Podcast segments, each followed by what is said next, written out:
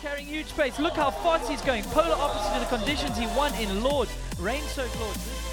Getting the last step down. The crowd is roaring. He is going to do it. He's going to smash the time of Lars Gersh. Downhill racer and our expert here today, Andrew Neethling. I've always taken my health very seriously, but I must admit, it's very tough to have a balanced diet every single day, especially when I'm traveling and on the road a lot. Then I found Athletic Greens. I'm so excited to partner with them personally and for this podcast. I actually started taking A G one long before this partnership even came about. So what is this stuff? Think of A G one as your all-in-one health insurance. I know I do. I've never been one for taking a million different supplements or vitamins. What a mission. So this is the perfect all-in-one solution. With one scoop of A G one, you're absorbing seventy-five high-quality vitamins, minerals, whole food sourced ingredients, probiotics, and adaptogens to help start your day right.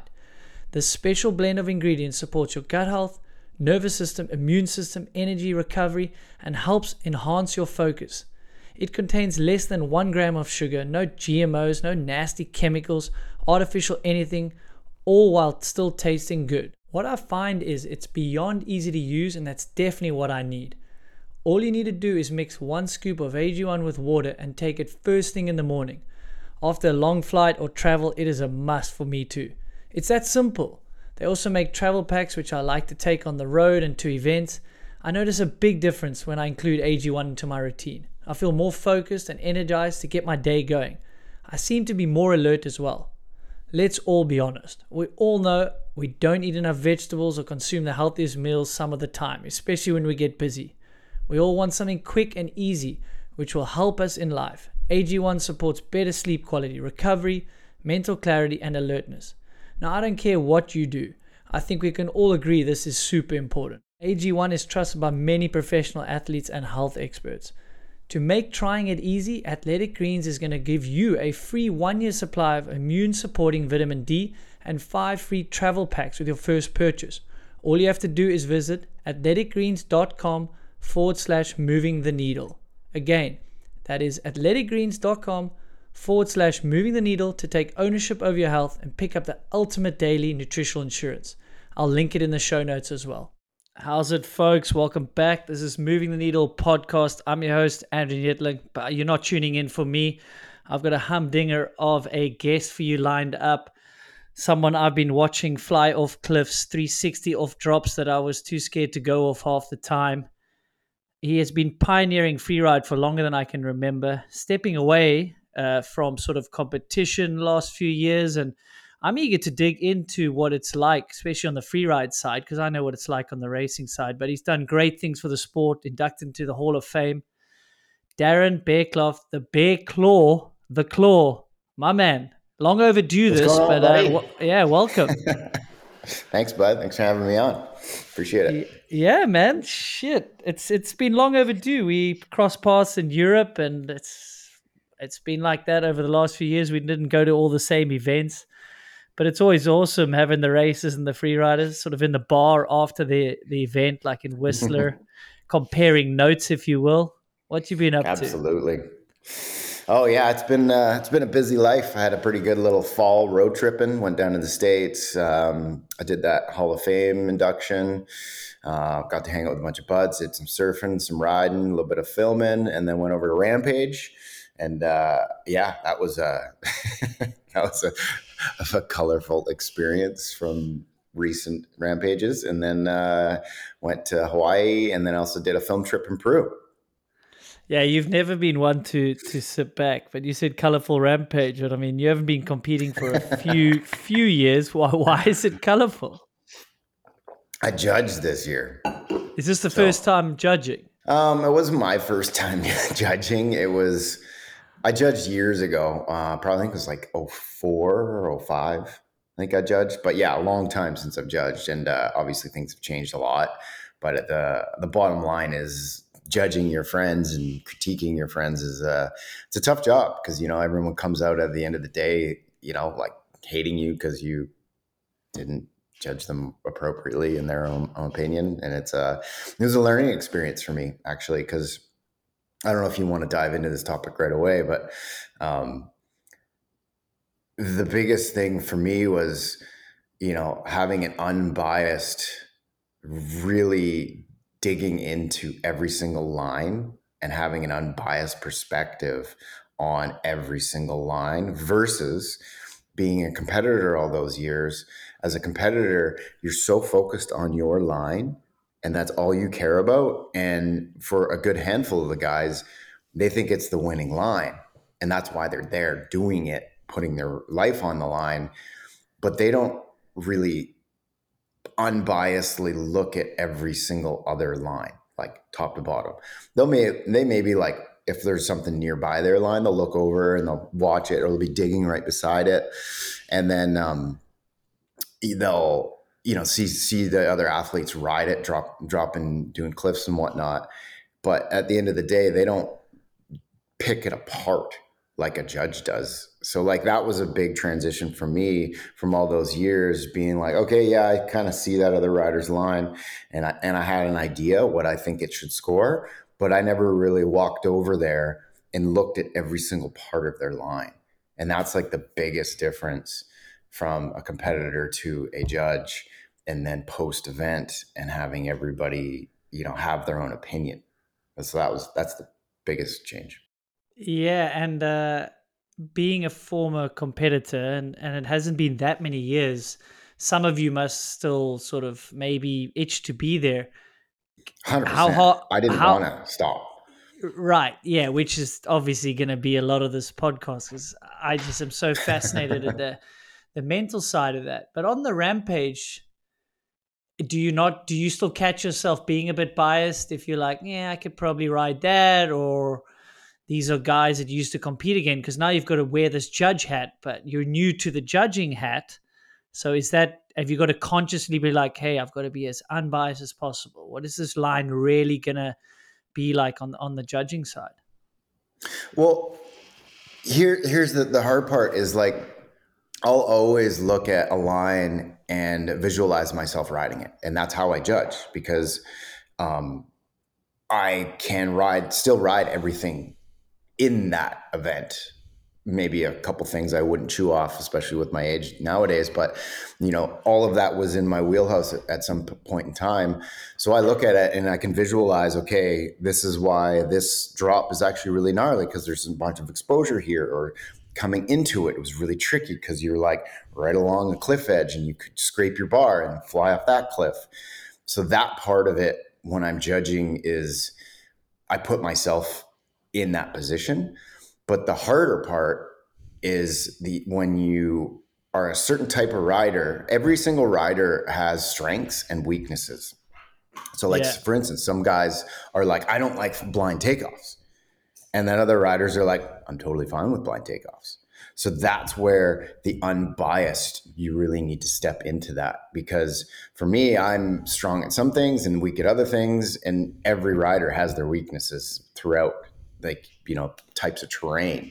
So that's the, that's the tougher part, is taking that piece and saying, like, a good example would be like, um, you know, big step down drops, like plum drops. Like, I'm very comfortable with those, where some riders are like, oh my God, that was the gnarliest thing I've ever done in my life. Why didn't you judge that so high? But then I'm like, well, it's actually pretty easy. But that's where the, you have to step away and, and be unbiased in that position, because I'll, I'll I'll look at something and I'll be like, yeah, this is pretty mellow. And then, like, you know, some of my fellow fellow judges will be like, oh my God, this is so gnarly. And I'm like, it's pretty mellow. And then that's where you got to be like, hmm, you know, maybe maybe I do need to take a back seat on this and, and rethink. Ah, goddamn earbuds. My ears are weird shape. Um. And yeah, take a step back and, uh, and yeah, rethink how I'm going to um, score this, this feature or, or line. And is that where the panel of judges is critically important, to keep judges in check as well, right? So you're like, you, that, I was going to ask you that exact thing. Okay, but Claw, you're pretty confident in certain things, even at your age, which you've mentioned, like some things are just natural. Speed to me is maybe not as gnarly as speed to you, or whatever it may be. So one hundred percent. You're so, a racer. So you, you're comfortable at those speeds. Yeah. So some of those things I'll be like, oh, I might pick that off. So I might you you bring your bias in everything in life, and it's really hard to to come there. But I guess the panel of judges hopefully evens it out for a fair event then. Absolutely. And that's why you have the numbers there, because every person is going to have their strengths personally, and that's going to reflect upon their on the judging. So that's why it's a it's an averaging agreement per se. Yeah. I mean, that fascinates me. Like, you made a career in, in judged events, right? You know, when you got in, got into mountain biking. How, how you do on judged events? No, but I mean, what I mean is, like, you, you know, there's there's so many times you might have felt you did better, or or vice versa. Like, the world of freeride is is judged events. You know, over a career span and and and a, and a season, I would think it's fair. But there's definitely got to be times where we can all agree, uh, probably would have maybe put someone ahead of someone. And I'm not knocking judges. Like, I've, one hundred percent. I've sat with the crew at, at, at some of these events, and I, and it's a horrible job. I, I wouldn't want to do it myself. Absolutely. And yeah, you're right. Throughout my entire career, I've been on both ends of the spectrum. You know, I've been where I'm like, yeah, you know what? I don't think I, I would have gave, gave the win to that person today. And then I've been on the end where, like, I'm in sixth, where, you know, I probably should have been closer to like second or first. So there's no athlete that goes through their career in judged event that doesn't have an experience like mine. It's just the way it goes. And the hard part is, you know, understanding and being okay with that subjective system that you're putting yourself into. And us riders, as free riders, we we're voluntarily putting ourselves at the mercy of some judge. And it's like, it sucks sometimes, but it, and when you look, sit back and look at the whole picture, you're like, this is the sport we're in. It's not a freaking race situation where if you cross the finish line with one tenth of a second in front of the other one, you were the clear winner. Yeah, but it's an uncon- it is. Yeah, it's an uncontrollable, isn't it? And it's just, it's like weather in downhill, but judging mm-hmm. isn't uncontrollable for, for an athlete. Look, you obviously put your best foot forward, and I think, uh, like I said, I wouldn't want to do the job. I think it's come on leaps and bounds, um, but there's always, I guess, human error, biases, that unconscious bias that they will never even know about. Yeah, and you know, you touched a note on something that would be a pretty, I would say almost compa- fair comparison with the D H scene is like, say, you know, the half the field rode in the dry, and then all the top field rode in the wet. And there was a couple of the athletes that are top ten riders that didn't have good seating runs. So they were in the first half.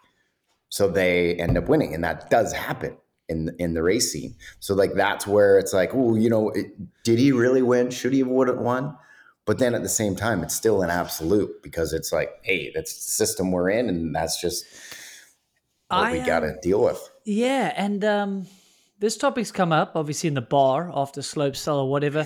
I'm almost, I'm almost at the point where I would prefer placing, and I'll get to why, is is because I'm not sure if it would actually work. But the guy that drops first or near the beginning, and he has, say, a bad ranking from last year in slope or, or rampage, and he puts out a banger run, they can't put that thing at ninety-seven out of one hundred, because they're like, shit, how many other guys are going to have better runs than that, right?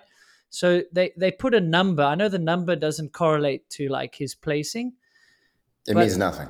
It means nothing, but to the spectator it sometimes means something. Like, what do you mean you gave that an eighty-two? This guy double backflipped that, and he did that, and then from there you're going to just have a level of scoring. Like, the winning then could be eighty-five and not ninety-five. But I wonder if it's like, dude, you're in first place, and then the next guy comes on, you're in second, and you judges, I guess, mm-hmm. have the scoring, but you maybe hide it from the spectator. But I don't even know if that's a full of shit example or a suggestion. I think that needs I think that needs to happen, because even as an athlete, I used to focus so much on a you know the, the score, because you're like, yeah, mid nineties, heck yeah, I yeah, solid. You know, you get like an eighty-five, you're like, meh. All right. And then if you win yeah. with an eighty-five, you're like, okay, yes.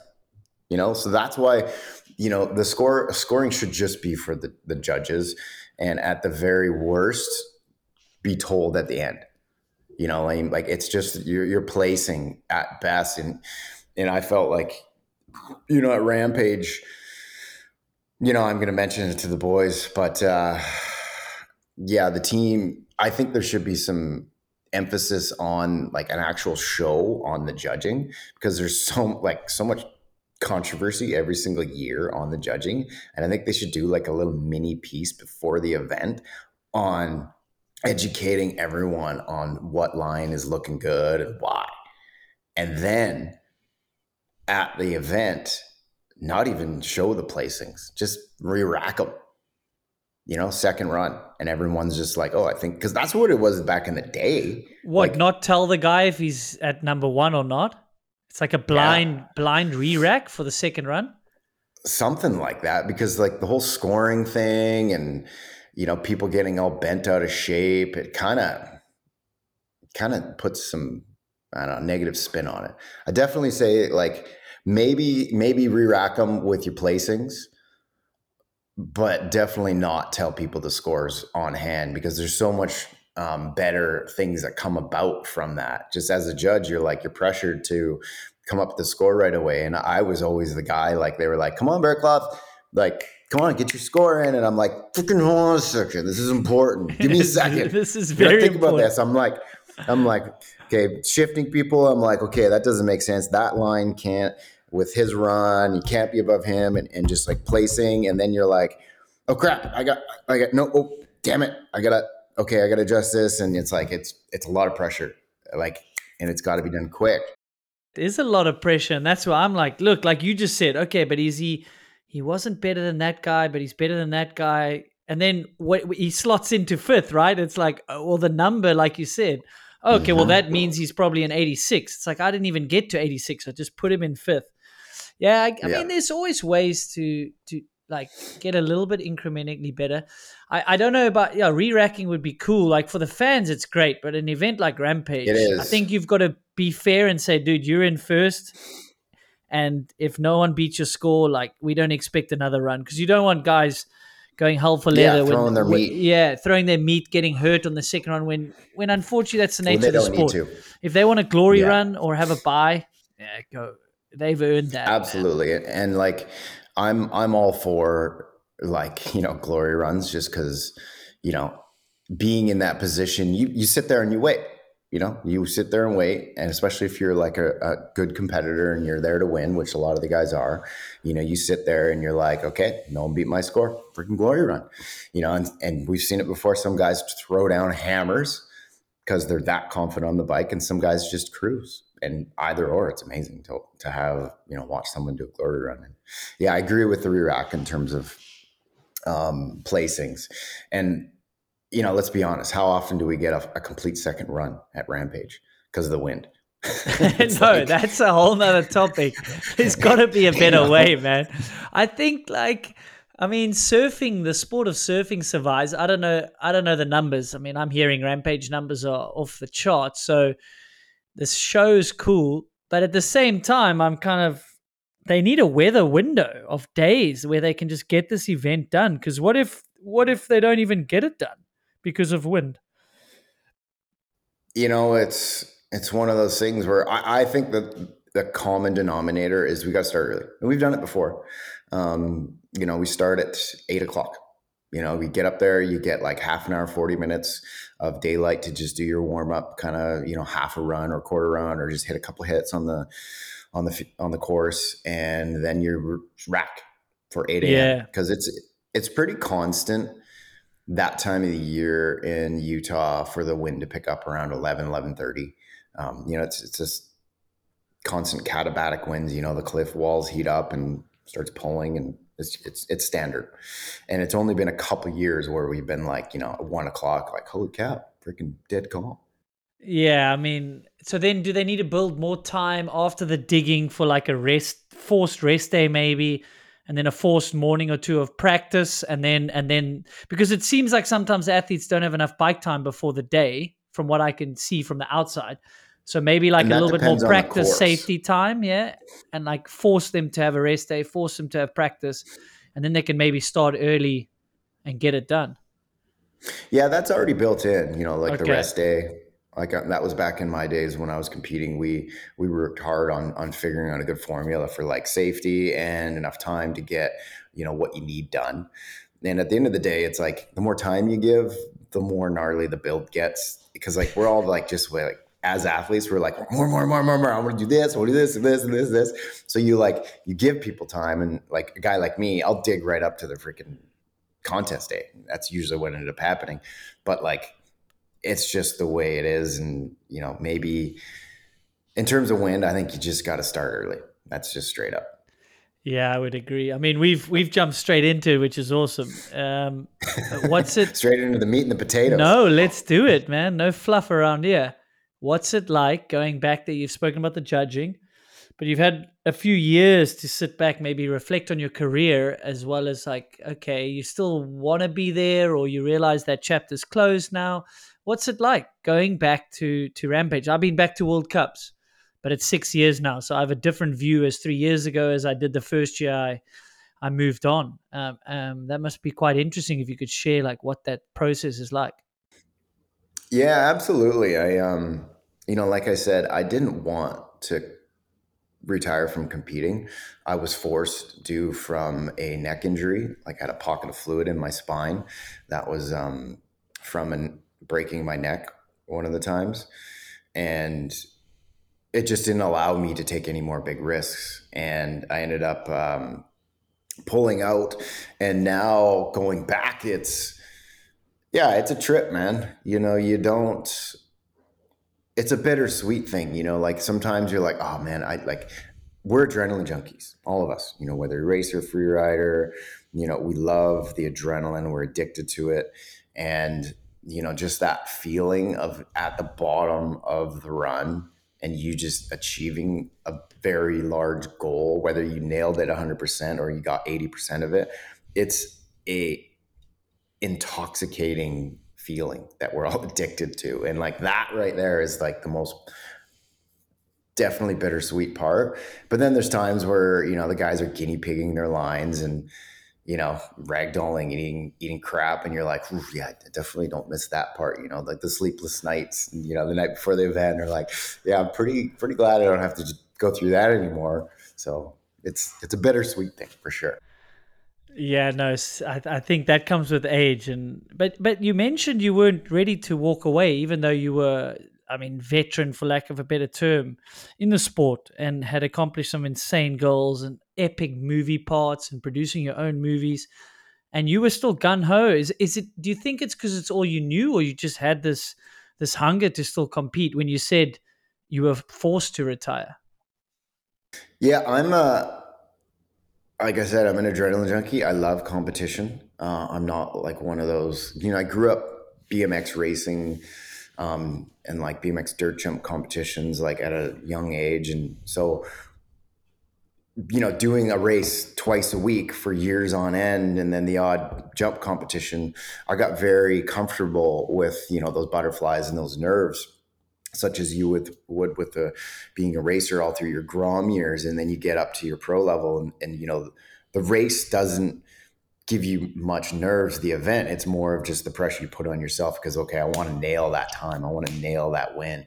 And that's the only pressure. But then that pressure itself is something that you really fall in love with. And that achieving and getting that goal that you put on yourself, and all of the other elements of adrenaline just add to that experience, and you become addicted to it. And that's exactly what it was for me. You know, like with the slope style, you know, I realized it was, you know, the young guns were just killing it, and I didn't have, you know, the longevity to keep hitting the deck as hard as I was. And I decided to pull out at a good time. But then with Rampage, you know, that's, that's like my favorite type of riding, and I can still excel, or could have still excelled in it and been, you know, top ten rider. So I definitely would be, in all honesty, I'd still be riding it if I could. You reckon, sir? Yeah, definitely. Dude, that's quite gnarly sure. to like, hear. Yeah, I'm uh, like I said, I'm I'm comfortable in that terrain, and it's like that's where I've spent a good portion of my career is, you know, going in far flung deserts and being in the in the mountains. So it's uh, yeah, it's my it's my happy place. I was gonna say, dude, you whether you're on a boat fishing or in the woods, what hunting or building shit, like from someone that, oh, he's come from B M X, but you went into the, the free ride side of it. It's not like the normal B M X side that I, that I remember, you know, you just, is that from where you grew up as a youngster? Like, is it just in your blood, this outdoorsman vibe? Yeah. You know, like, you know, when I was a kid, I did a, like a little bit of snowmobiling, and then like, you know, I loved dirt biking. I got into moto racing before, you know, biking, and then I couldn't afford it. So like going big and being out in the mountains was always a big influence of me, especially like, you know, growing up being a snowboarder and having this big mountain terrain and just being at, in awe of it. And then, you know, the, you know, the big mountain, the mountain bikes got good enough that you could actually go in the mountains in certain areas like Utah, you know, like Josh Bender kind of sh- showed us all what could be done. And, you know, that was just like, it was like a big old carrot stick dangling. It was like, that's what I want to do with my life. You know, I want to ride a bike, and I want to ride bikes on mountains. You want to huck like, off cliffs for a living. Yeah. Yeah. For lack of a better term. Yeah, for sure. Yeah. Particularly what you did. It sounds funny listening to it, but yeah, yeah, yeah. I right. mean, that or spinning three sixties off thirty foot wooden drops, fucking teeter-totting out of trees. I'll never forget that spin at Whistler. That, I mean, that was a bigger thing back then that put you, like, there's a certain few things that happen, and then you're like, I can only respect that. I did, I wouldn't want to get paid to do that, you know. That was one of, were you like one of the early ones spinning those drops? The big drops in free ride, like free ride drops, not like smaller ones?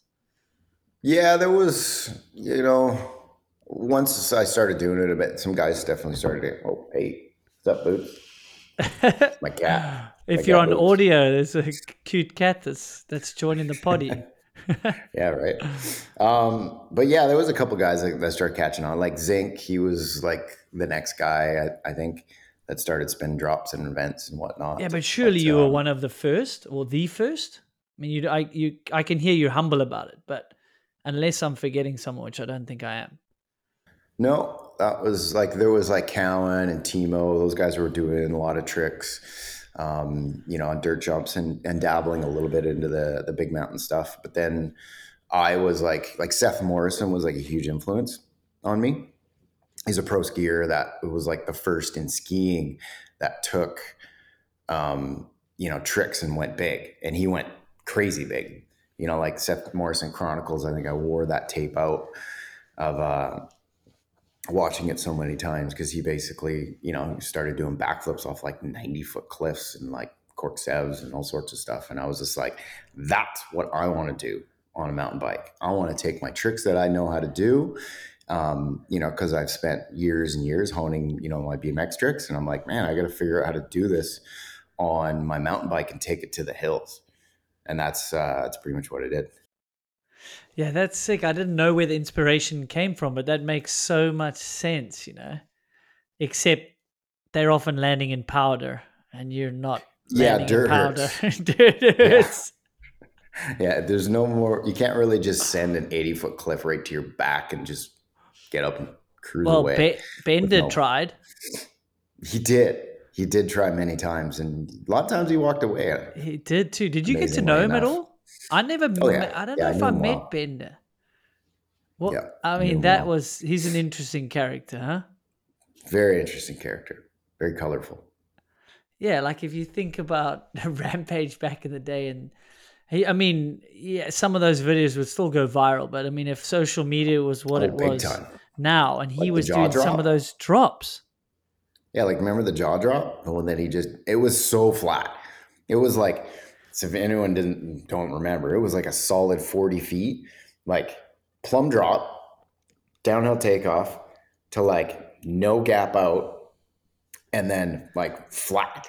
So like just falling out it, the air. Just like Wile E. Coyote style. Like, physics wise, you know, like as a free rider, it's, it's always fifty fifty is like going to be your best trajectory in terms of, um, greasiest landing. Do you guys like, actually think go, about this shit? Hang on, hang on, hang on. There's a science to this. There's totally a science to it. I'm listening. Like, okay. I'm listening. funny that you don't know that. Um, I know a then, little bit of then, it, but the way you said, yeah. like physics-wise, Bender's probably not going to make this. No shit, he's not going to yeah. make that work. I don't need physics for that. Yeah, absolutely. So like for us, like trying to find the greasiest landing, you want to go out as much as you want to go down. That's just the general rule. And then you, if you go past this, like, you know, seventy, thirty, like seventy percent of your trajectory is your drop and thirty is out, your landing has to be really steep. And you go any less than that, it's got to be vertical. And then you go even less than that, which was Bender's, it's got to be almost vertical, but it was the opposite. It was like, you know, fifteen percent slope. So it's like, like you look and you're just like, how am I going to take this energy and go from here to there? But like, he almost held on to it, you know, to his defense. He was did close. You, did you ever communicate the science of that drop to him? No, I didn't. I didn't really know him at that point. You know, I just met him a couple times and I just, I'd seen the drop, you know, and pointed it out and like looked at it. And I was just like, you know, that's why it was called the jaw drop, because you were like, what the heck? I think it's what the fuck. Yeah. You're allowed to say that on the podcast. I don't think we're going to get canceled for that. No. Nope. Hope not. Dude, what? Yeah, um, for sure. How did the sport change from when you first got into it? I mean, you've had a little time now to reflect. I mean, you did almost two decades, mm. I guess.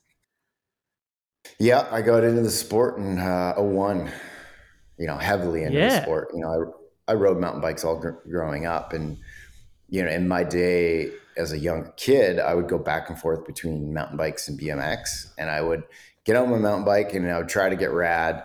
And I'd break the wheels or bend the bars and I'd be like, okay, I don't got enough money to fix this. So I'll just go ride my B M X.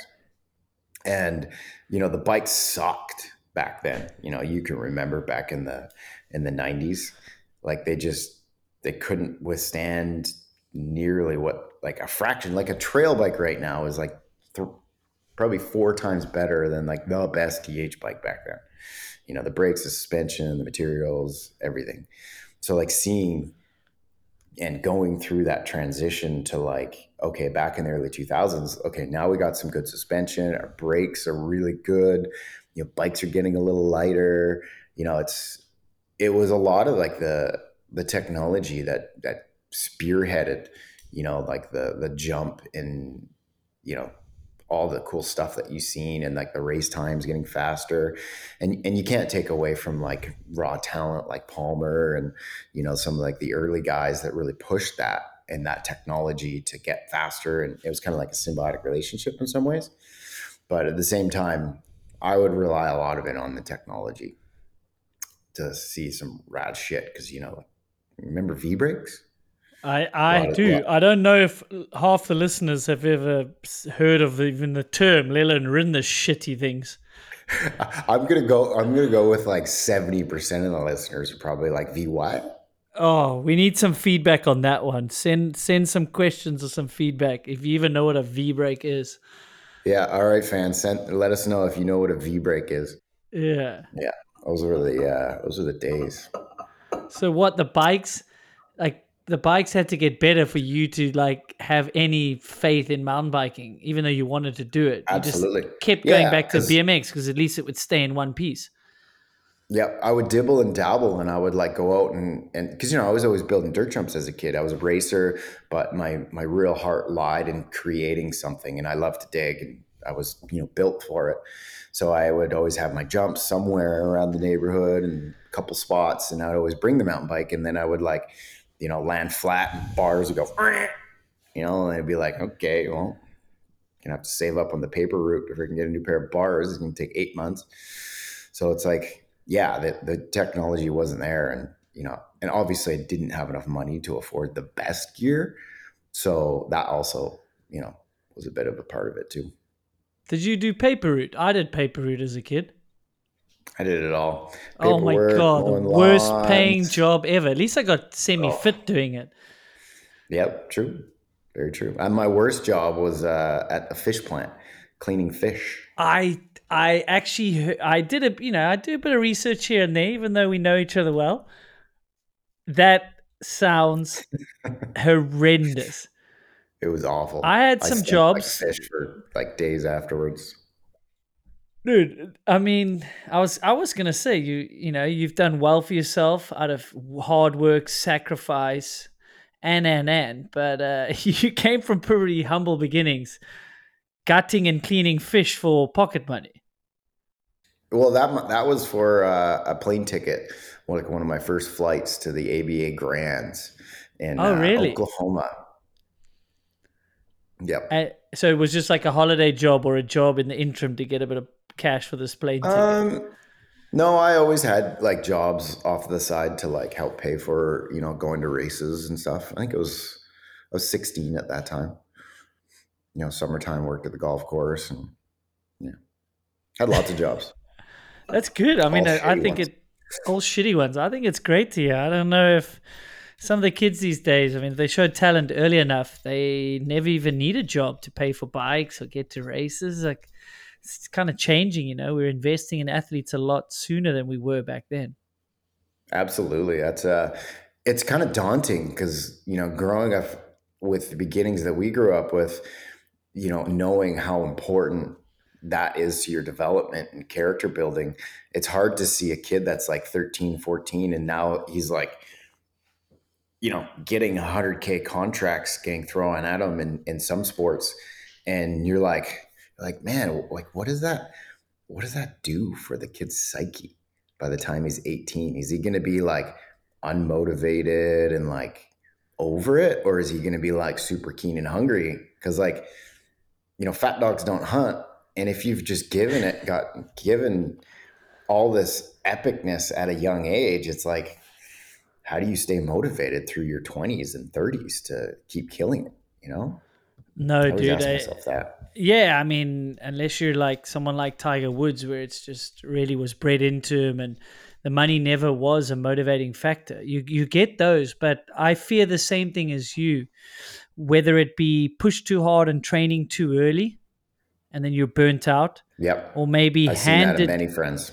handed it too early, too much too early, and they're not understanding work and sacrifices act this secret ingredient. Because when you're a kid, mm-hmm. you're just riding, but you don't actually, you're not aware that you're putting in the work hours and, you know, you've heard of ten thousand hour rule, those sort of things. Like, I don't think you're aware of that. And then when you have your first bit of hard times and hard work's the only way to get out of it, you don't know that because you've just been, you know, sort of gifted parts, bonuses, money, all those sort of things. And then when the results dry up, you don't realize how to get back. Yep. It's a scary, scary thing with the youngins. And, and you see it a lot in like board sports, you know, like young surfers, young skaters, you know, and in the ski industry too, or snowboard industry. Yeah, not as much in the mountain bike industry. I think our youngest phenom, um, as we all know, Jackson, you know, he came from a really young age and, and he's absolutely destroying it. And he's got, you know, just as much, if not more motivation than a lot of the other athletes. So it's like, I don't know, it's tough. I think it's very um, circumstantial, like case to case. Yeah. Yeah. Jackson is a good example. Um, he's definitely the real deal and he seems motivated with the racing. So he has one hundred percent probably a competitive drive. Like he could have gone the free ride route or, you know, movie parts and stuff. So that's interesting to see him focus on the racing. Something that comes to mind, and I just want to get my thoughts out because I don't want to be judged or think I'm judging. But, you know, someone like Kyle Strait has had an incredibly long career, and I think he's gone through phases of motivation. And and, and and and I don't blame him because he's been doing it for so long. And he was someone that had so much, you know, talent and potential and and got the big contracts and won Rampage when he was a, a young teenager, right? Um, and, and he did the racing thing. And when he raced, like he was on the podium as a junior. He had talent. He had so much talent, but that came from how hard he rode the bike as a youngster. And then you can yep. see like these dips and sort of valleys and troughs of his, of his career. But I think it's because it was so long, but that is, you know, he teetered on that thing of like so yep. much so early. You know, what, what is next for him? Yeah, well, he's had a, a interesting career, and I would agree with that because, you know, back when we were athletes on Specialized, you know, that was like, in my opinion, his laziest of days, because he was relying on all the skills that he built up as a youngster. Because back then when he was a kid, he rode all day, every day, built up those skills. And then he started getting like as a pro racer, and he just wasn't getting the results. And like, I, I saw it in him. He just, he wasn't really motivated, because he was kind of like, well, you know, I've been given so much, and now do I need to really work for it? And he hasn't realized that, like, you know, momentum is, is a fickle thing, and you need to keep that momentum. And as soon as you, you stall, the back end falls away pretty quick. And that was a couple big reality checks for him when he lost a couple big sponsors. And, you know, he went through some, he had to dig deep, you know, and find his own motivation. And, and thankfully he came back swinging, and uh, he's been killing it ever since. So, yeah, that's probably a good way to look at it. And, and I think it's that old saying, like, it's easy to get to the top, but to stay there is, you know, the hard part, difficult part. And, and for Strait, that definitely was that. He, He was so young, he probably wasn't even aware that there's guys outworking him, but he didn't even know that that, that was a thing. He was just relying on riding, talent. And then in racing, that's also the years when it, you know, sponsors dried up and people were hungry, you know, they're willing to risk it for a free pair of shoes. Sure. And he had some big contracts. I, I heard, you know, like that six six one knee pad deal and, and all these things that he earned, don't get me wrong. Uh, but it was it's awesome to see him sort of resurrect his career and find his niche, what he wants to focus on, because, you mm-hmm. know, racing isn't for everything, everyone or or whatever it may be. Absolutely. Yeah, it's good to see. Yeah, because it all happened so fast for him. He was fifteen, like, you know, basically, you know, jumping in the Oakley truck, you know, like parents are like, where are you going? We're like, oh, we're, we're taking him for three weeks. You know, we'll be back then. And like, parents are like, uh, uh, okay, bye, Kyle, like, be safe, sort of thing, yeah, you know? Good point. I, you were there, technically mentoring like, him.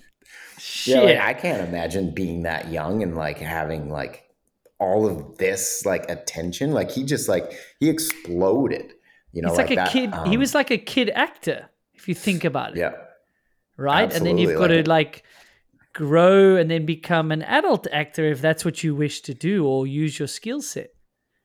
Holy yeah. shit. Yeah, I've yeah, never thought a... about that. It must have been. And that's why you say you can never judge someone unless you, you know, walk a day in their shoes. And I would never do that. Mm-hmm. I just saw what you saw. Like, he had some issues there in the in the middle, and he came out, you know, with flying colors, because he seems super happy now. And, and, uh, yeah, he is. He's super and, stoked. And, and done some awesome stuff throughout his insanely long career, actually.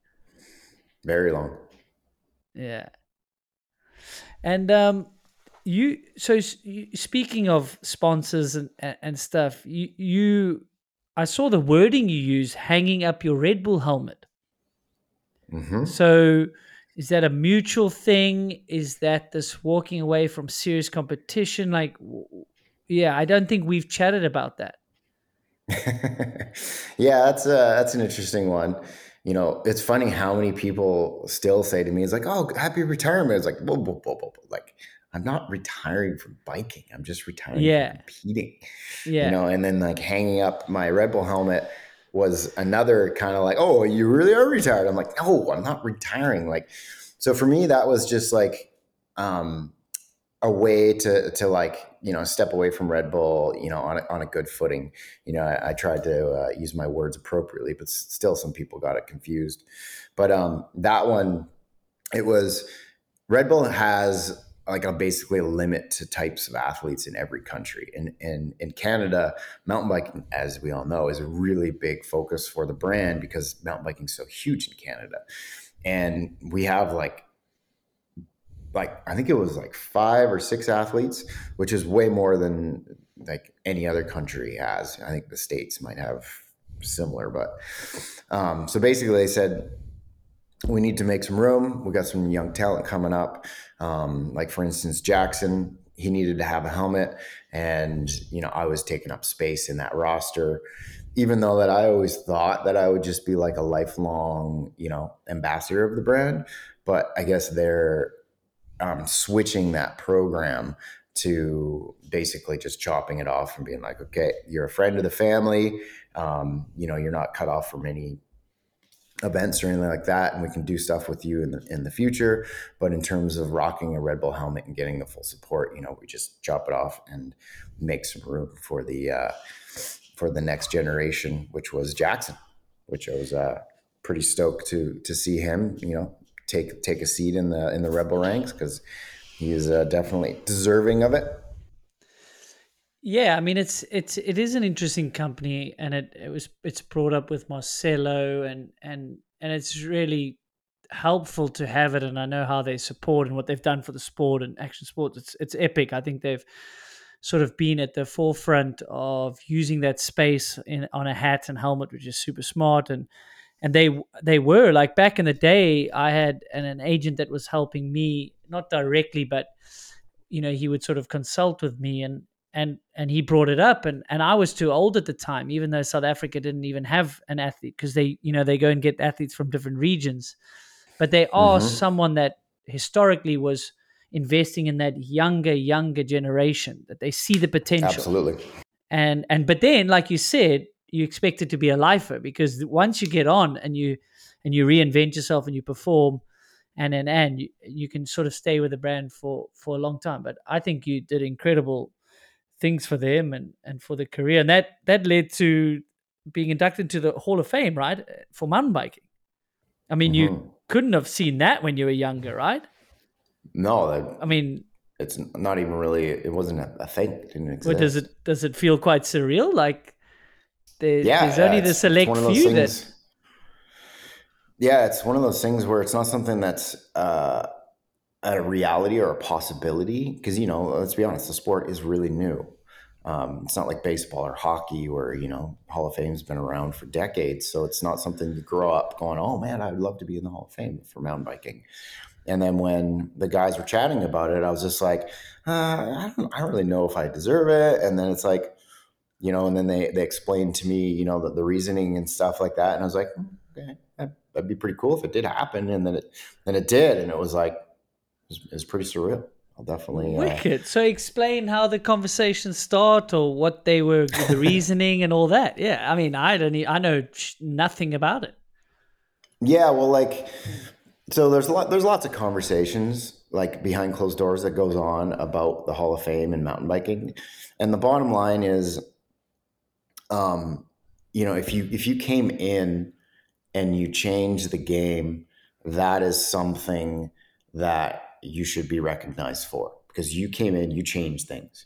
You just didn't win a bunch of things. It was like you changed the sport. And that's where, like, I, what I needed to hear to kind of really grasp the, you know, the concept of me being worthy. And I was like, you know, I was like, yeah, yeah, you know, think back. I was like, I definitely did a bunch of things that weren't being done, and definitely, like, my goal was when I was a kid watching Seth Morrison's Chronicles of how he changed the game. I was like, that's what I wanted to do. And then, you know, I used my skills and, and I achieved, you know, a good portion of my goals. And, and that's the, you know, the reasoning behind it. Where do they do it? Where's the, where's the headquarters, or where do they do this thing? Well, it's in, um, the Mountain Bike Hall of Fame is in Marin County and, uh, in California, just north of San Fran. And it's a really cool museum. There's a bunch of like awesome people that dedicate a bunch of time to keeping it going. And, you know, they do the induction just kind of like in a really small venue at the actual museum. And it's all like uh, broadcasted, and they do a big induction ceremony, and, you know, we have a bunch of drinks and have a little bit of a celebration after. And it was, uh, it was really cool. It was nice. Oh, that's wicked. You know, it wasn't, It wasn't like a red carpet affair sort of thing, but it was more more down to earth, such as, in my opinion, that's how I see the mountain bike industry, is very down to earth, like welcoming type community. So I think it was great that, you know, it really reflected that, because, you know, mountain biking's not like your flashy red carpet, you know, type uh, fair. I don't know, maybe you might disagree, but that's kind of how I see, you know, the bike industry is just, you know, awesome.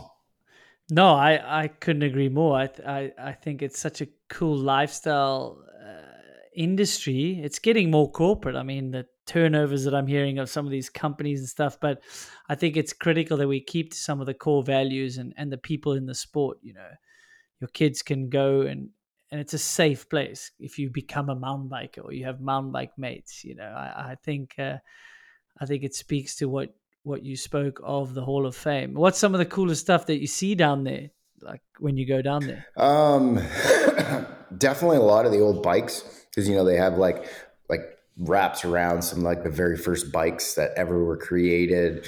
And then you have a bunch of like all the legends bikes in up on the thing, and they have a little picture, some descriptions, and then they have, um, you know, the previous inductees, a little bit of a story. You know, some guys were trail builders and they helped pave the way for this entire area, you know, and that's why they're in the Hall of Fame. And, and it's cool. And it's like, for me, one of the things that I said at first, I'm like, yeah, but I'm not retired. I'm like, why should I be in now? You know, back to the, you know, people thinking I'm retired conversation. And, uh, you know, it was the fact that like what I'm being known, like thrown in there for, I am past that part of my life and I've moved on to being an adventure content athlete. So it did make sense. And I know I've heard from like racers and other athletes that are like, well, why am I not in the Hall of Fame? I've done this, this, and this. And it's like, well, it wouldn't make much sense to put someone into the Hall of Fame if they're still in in their career. Once you kind of hang the hat up, then it's like, okay, then it's time, you know, to be recognized. That makes yeah, sense? Yeah, no, it does. I guess, yeah, if you're still competing, you've still got potential records to break and stuff like that. I Absolutely. guess Greg, like Greg Minas, probably not in the Hall of Fame yet, right? Yeah. And he, he's been, you know, a topic of conversation because, you know, people are like, well, why is he not in there? He's freaking, look at, look what he's done. It's, it's undisputable, yeah, but no, it's, it's like, an, he's yeah. still smashing it. So. Yeah. He'll, he'll be in there one day when he, when he, when he decides. So we'll, yeah. we'll who knows we'll when see. He's going to decide to hang up the towel. Cause uh, we all know that he could hang on to those bars a lot longer than we all think. Yeah, he doesn't need the money, I guess, but if he had a dollar for every time he comes up on the podcast, then he'd be an even richer man, that's for sure. Yeah, he is a legend. Between him and Palmer, man, Palmer comes up. Like, the, the, the new school guys yep. listening, keep doing your research on that, man.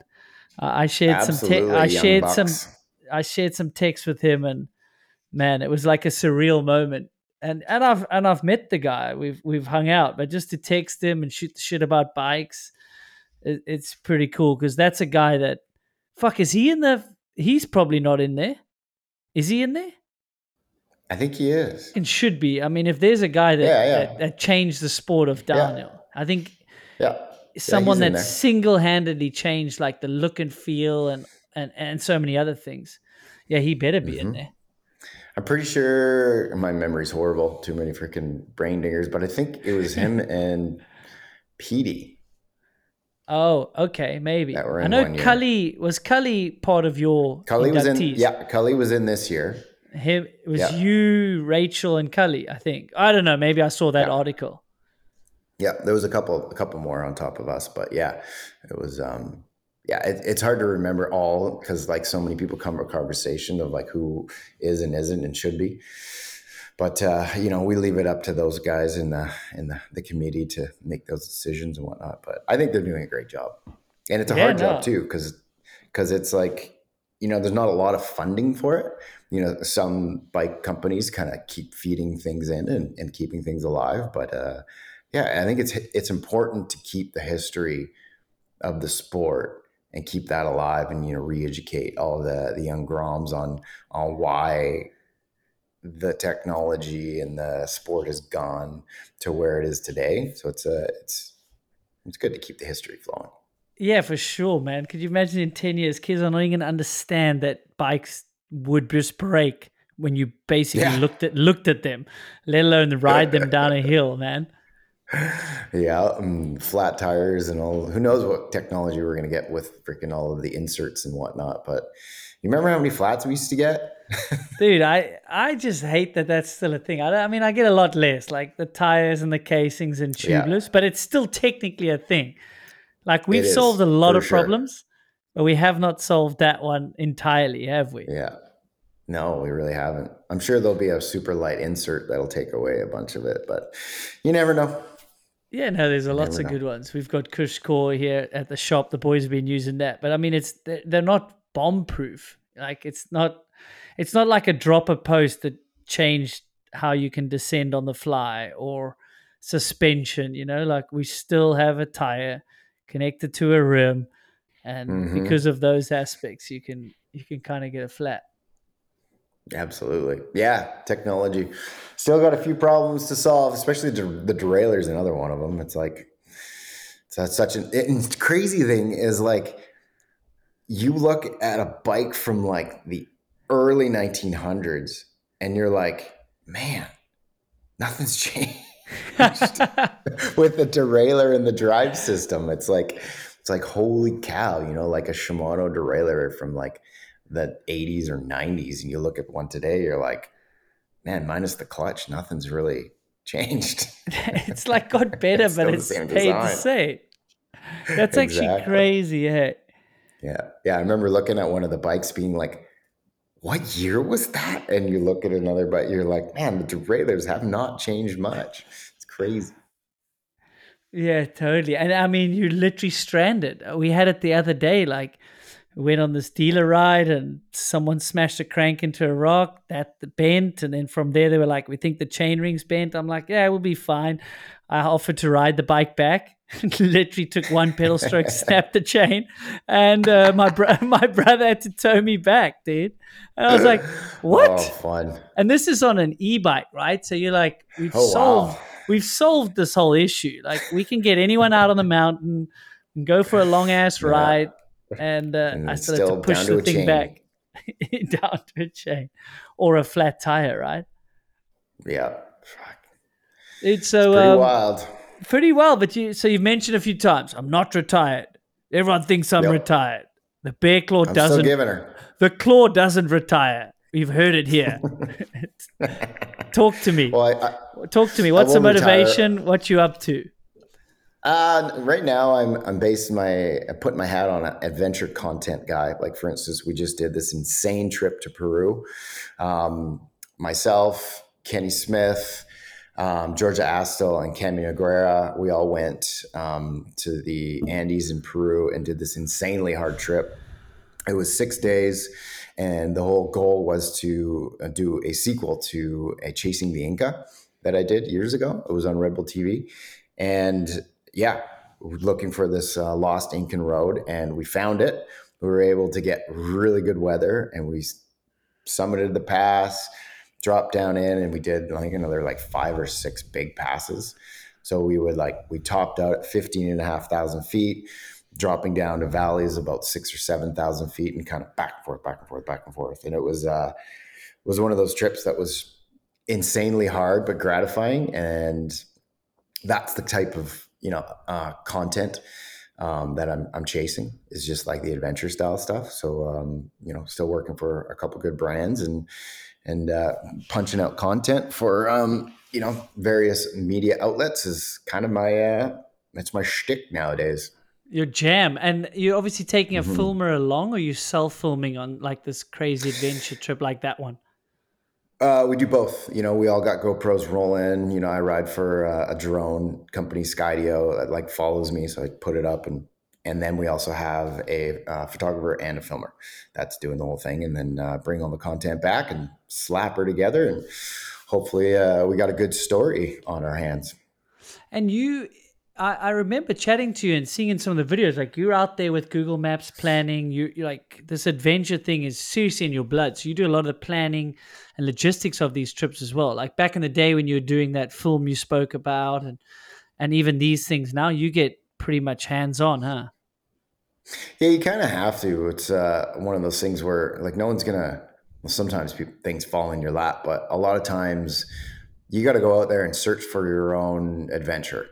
And especially in the action sports space, there's There's not a lot of new ideas, so you got to kind of think outside the box and try to find an angle that's going to be a little bit different than just, oh, we're just going out with some buddies and going ride some bike trails. You're like, okay, how many times has that been done and how interesting is that to watch? So you want to find something sort of a unique angle, and that kind of ties people in, it gets people's interest up. So to be able to, you know, it's insane how Google Earth has transformed yeah. you know, adventure trips. Like I've literally looked on Google Earth and been like, oh, look at that ridge line, you know, and it looks like there's a sick drop right there. Oh, like it looks like thirty feet maybe, and then like a good run out, and like literally I'll go to that country far-flung place and I'll go to that exact spot and I'll be like, whoa, dude, it totally lines up and it works, and then we'll hit it. And it's like I found that drop on Google Earth from my freaking computer in Canada, and I went to China and I and I wrote it. It's like it blows my mind that you can do that. So it's like that that's changed the game big time. Yeah, that's got to be pretty gratifying, right? Just coming up with that mm-hmm. and like I think it's going to work, and then you try get the funding or you self-fund it to get out there, take the risk. Mm-hmm. That's pretty cool. Yeah, all of the above. Like uh, like for instance, our very first China trip, like I I got the funding for it, and actually Todd Barber was with us because we were searching for, it's kind of like a fifty-fifty trip. We were searching for a new Rampage site, but at the same time, um, I convinced Westerland to, to send a filmer, and it was actually Jeremy Grant with the sixteen mil Bolex that came along. It was that long ago to our first China trip. Dude, what what's the craziest trip you've been on, like film trip? Because you've you've been in from back in the day before it was a formalized film industry to now where it's pretty big budgets to get a film going these days. Yeah, I've been on all sorts. Like for instance, my this trip that I did to Peru, it was it was really small budget. And then, you know, like for instance, far end of the spectrum would be North of Nightfall, where we basically went to the North Pole and and brought a whole team. Um, that one was by far the gnarliest trip I've been on what, in the, terms of the life. North Pole. Yeah, the North of Nightfall trip, because it was just so intensive to get us in our like gear up there. It was just so much logistics logistics it was just it was mind-boggling how much it took to get it all done and wrapped, and and at the same time it was still an experiment, you know, because like you put you know you, you can Google Earth as much as you want, but the biggest deciding factor on whether it's going to be good or rideable at all is how soft the dirt is. And sometimes we've gotten to places and be like, this is unrideable. You know, it looks insane and amazing, but it's just like dinner plates on dinner plates, like shale. And it's just, you can't slow down, you can't dig in, and, you know, you get skunked. So like even that trip was still a, like a big gamble. And it's like, man, to was like- no one on the ground there, like giving you feedback? Has no one been there? Like what, how much intel did you have? Well, we originally, me and Zink, we went a year before and we scouted. And when I say scout, we like landed with this crazy Twin Otter plane, and we got out and we hiked around a couple spots, and we deemed that there was some rideable terrain, and it was like enough there that we still had to throw a gamble that we were we were confident that we could get some really good terrain out of it, because like we didn't have, you know, the time or the means to really hike around to like all the spots, but we just kind of picked one or two that was really close to where we could land. And we actually got stuck in the plane once in mud. That was the first for me, and I was like, I'll never forget saying to the pilot, I was like, because he's basically got this Twin Otter prop plane, and when he goes like this with a with the throttle, he's basically like spinning the props, like going forward and back, forward and back. And I asked him, was like, how much fuel you got? He's like, well, I got about three or four more gives with the throttle to try to get us out of here, and then we're done. I'm like, what do you mean done? He's like, well, we're gonna have to wait for someone to come pick us up. I'm like, wait a minute, you like calculate your fuel down to like that? Like minuscule amounts? He's like, yeah, as bush pilots, that's how we do it, because you don't want to pack too much and obviously don't want to pack too little. And I was like, holy cow, okay, well, we better freaking, you know, start digging. And so we got out there with the shovels, and we got rocks and like put pads so that the the wheels could get up out of like, because they were stunk in the mud, like fully wedged in the mud. And like, and the X factor was, was like, okay, well, how long is it going to take for someone to get here? He's like, mm, well, two and a half days at best. Dude, and you're we, in the like, North we Pole. Were, yeah, we were in the middle of absolutely nowhere. It's freezing. And like we brought like, you know, a lunch for, you know, like a sandwich and a little bit of water and everything. So I'm like, man, this could be, it's turned into a movie here pretty quick. Just this experience, if we don't get unstuck. And sure enough, we prepped it all and we ended up getting out and, and uh, yeah, saved the day and touched down back at the, at the base with, uh, you know, maybe a couple ounces of fuel left in the tank. How, how do you even get there? Where do you fly and shit to get to the North Pole? Oh man, it's, it's intense. Like we basically fly to the east coast of Canada. And then from there, the planes get smaller and smaller and smaller. And then you're basically up into like the north where it's like, like really north. And then, you know, it goes from like a little tiny airport with like, you know, not even a building to like the next place where we landed, which uh, was a weather station. It was called Eureka, just off of Axel Heiberg Island. And it's the further, furthest northern um, weather station on the planet. And, you know, sort of like, cause once you get up into the, uh, like the polar circle, it's all pretty close, like Greenland and Iceland. It's not very far, you know, as the crow flies. No shit. So you almost get stuck there, but you say a year later. Yeah. yeah that was a, uh, did mm-hmm. Clay, was Clay one of the filmers? I think this was like the heavy, heavy mm-hmm. production that Red Bull yeah. kicked up for, huh? Yeah. Yeah, it was uh, it was insane. You know, we had all the toys out there, and you know, we had some of the best guys. We had the young guns like uh, Tom Van Steenbergen and Carson Storch, and then uh, you know, me and Zink, but of the veterans, kind of showing the young guns the way. And um, mm. looking back now, is there anything you would have changed in your career? I mean, I know you um, seem like a no regrets kind of guy, but it's kind of a fascinating, thought-provoking question because you know, you know what. That's an easy one for me. Health. Like I'm forty-one now and I heal faster than I did in my twenties. Oh yeah. We have, we've spent some time like, at the bar having beers, yeah. talking about health. yeah. Pour me another one. yeah. I'll fix this tomorrow. Let's go. I'll fix this tomorrow with my incredible supplement and health regime. Yeah, absolutely. Like, uh, like for instance, when I was twenty-nine-ish, my body was falling apart and I was, you know, getting injured. It was taking, it was taking forever to, to come back and heal. And I just, you know, I just felt like my body was just going downhill fast. And then I ended up starting training with um, a friend of mine, Gray Beal, owns a gym here. He's been trying to get me in for years. And then finally I was like, okay, let's get me in there. You know, I've been a pro athlete for almost ten years now, and I need to get serious with this because my body's falling apart. And it, and it seems to happen with like a lot of guys in their like thirties where you kind of have a shift of like, okay, things are changing. I need to smarten up here and really, especially if you want to be active and have, you know, you put demands on your body. So I, I didn't know a thing about health to the point where I didn't even know what an alkaline diet is or what it does for your body.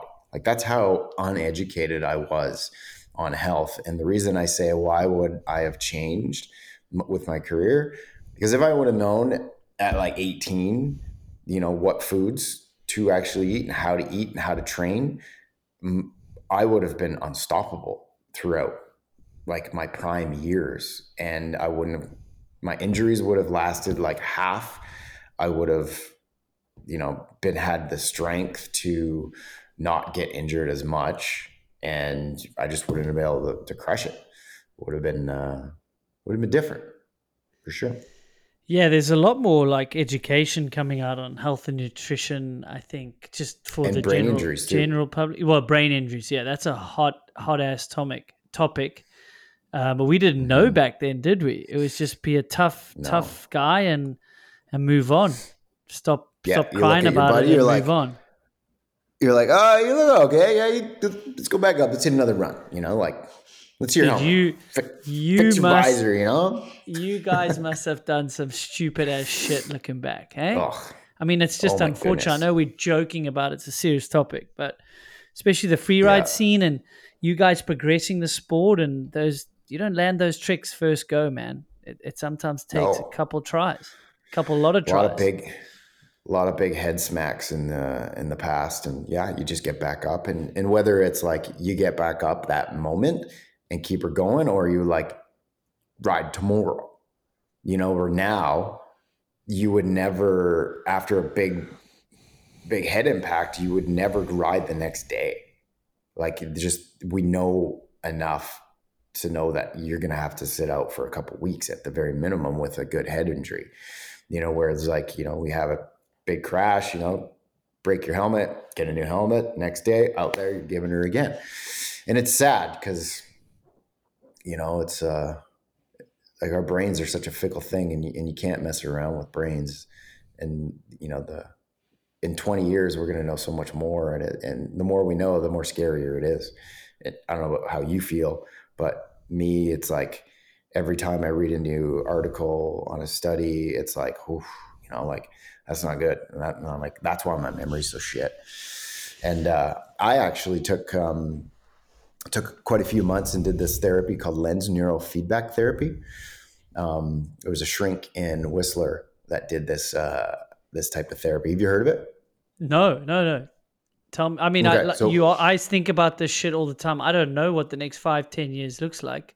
I felt like mm. I was somewhat smart, but, you know, then again, we had less education back then, for sure. True, true. So Lens neurofeedback therapy is basically working on head injuries, and they basically take your head and they hook up a bunch of microelectrodes and do like microstim pulse to like map your brain. Basically, you know, when you do like a muscle stim, when you like come out of a cast and they set up these little electrodes and they make your muscles jump. Uh, it's like this, but very, very minuscule amounts. And so they can map your brain and see what's responding in terms of certain areas. And for me, I think, I think I was like forty something sites um, that were not responding. And, you know, I was like, okay, so what does that mean? Is that good? Is it bad? So I'm like, am I smart, dumb? What, what am I, what are we dealing with here? So he said that like, you know, a normal like adult that's had a little bit of like, you know, injuries and whatnot would be around fifteen. So it's, it's, it's pretty high. So I was like, okay, let's uh, make a plan and see what we can do to address this and, and, and fix this. And so over the months I went in and, and did this therapy, and And we got the sites down to like twenty, and he was really happy with the progress. And, and so was I. And I definitely felt, um, you know, the difference, and it, and it made it change. And that, you know, was obviously from a, a lifelong career of, of hitting my head and, and having those, those types of injuries. But the, the craziest thing that I learned from that was you take two brains, one brain, an emotionally abused child, never been concussed. Now they're thirty years old. You take a hockey player kid, been in fights, lots of concussions, thirty-year-old brain. Those brains look the same. Fuck off, that, really? That to me, yes, that to me was the biggest like, okay, how? And, how, and he explained how did he to explain me, he's like, it? Yeah. The emotional trauma stunts the brain in the similar fashion that a concussion. And and I still have troubles understanding that that ends the same result, because you know, you beat something up, you're like, okay, yeah, this is going to be affected, but you have emotional trauma. It it doesn't really compute with me, but it, it like you explained it to me, so you know, I have to believe them. And, and, you know, I've read other studies and, and papers that, that, that have the same findings, and it's, it's pretty fascinating. And, you know, it just makes so much more sense on like, you know, like the bullying and just, you know, you know, kids, especially younger adolescents, you know, not going through gnarly stuff and, and really, you know, taking a different approach. 'Cause, you know, I have a six-year-old child too. So it's like, it, it makes it more real in terms of, you know, your upbringing and how important it is that they have a nice, safe place to, you know, grow up in and not have emotional trauma, especially in younger years. Well, I mean, that, that I understood a lot on is, you know, you sort of, before you're the age of four or five or whatever the number is, you've developed, and sometimes you've developed to the point that these are things that you will have trauma in later in life. And and I thought that was emotionally, but maybe there's a scientific sort of connection with the brain and how it develops, and thus you can't deal with stuff in the future. And I'm not a doctor. I'm just sort of regurgitating what you're saying, but I know that how important like your upbringing is, and, and even nonverbal stuff when you're a kid like that. I've, I've read into a lot of that science, but how crazy is that it actually physically affects the brain and then stunts your growth I, for for a long time of your life. That's fucking nuts. So nuts.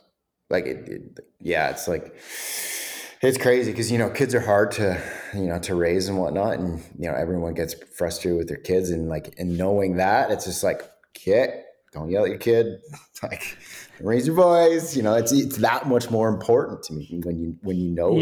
that. Yeah. No, that's so so scary. But I mean, the the concussion topic comes up a lot, and like you said, there's more and more knowledge, and it and it is scary, but you've you've got to face it, right? And um, but there's so many things, and I think, you know, as an as an athlete or someone that goes through hard times, I think that that without being a doctor, I think that's really good for you. I think being able to get up again and and not hit your head and get up and go again, but fail, yeah. fail again, fail. There's you learn how to adapt. You learn to learn new things. Okay, I even in cycling, or okay, I tried the bar spin and it didn't work this way. And I think if you sit with it, your brain figures out a way. And and when you get older, I think there are ways to, even if you go and do these tests, I think there's ways um, to sort of use your brain in another way um, and get better and, and help with memory. Like you say, oh, my memory's shit. Well, I think, you know, th- there's factually ways. If you learn a new task at a, in an elder age, so not mm-hmm. not do a difficult task that you know how to do. Go and learn a new skill. You're forcing your brain to make new sort of pathways. And through that, mm-hmm. you can help with longevity of the brain and memory and, and all these things. And and a, and socially is key. So having friends, having a good time, sleep, and what you said, diet, and then losing a new yep. and learning a new skill. Those four things together, I, you know, I've done a lot of research on Alzheimer's and, and, and the concussion and stuff breathing. like that. Nose breathing. It's good or bad? Yeah. Good. It's amazing. Well, then I'm screwed, yeah. dude. I mouth breathe way too much.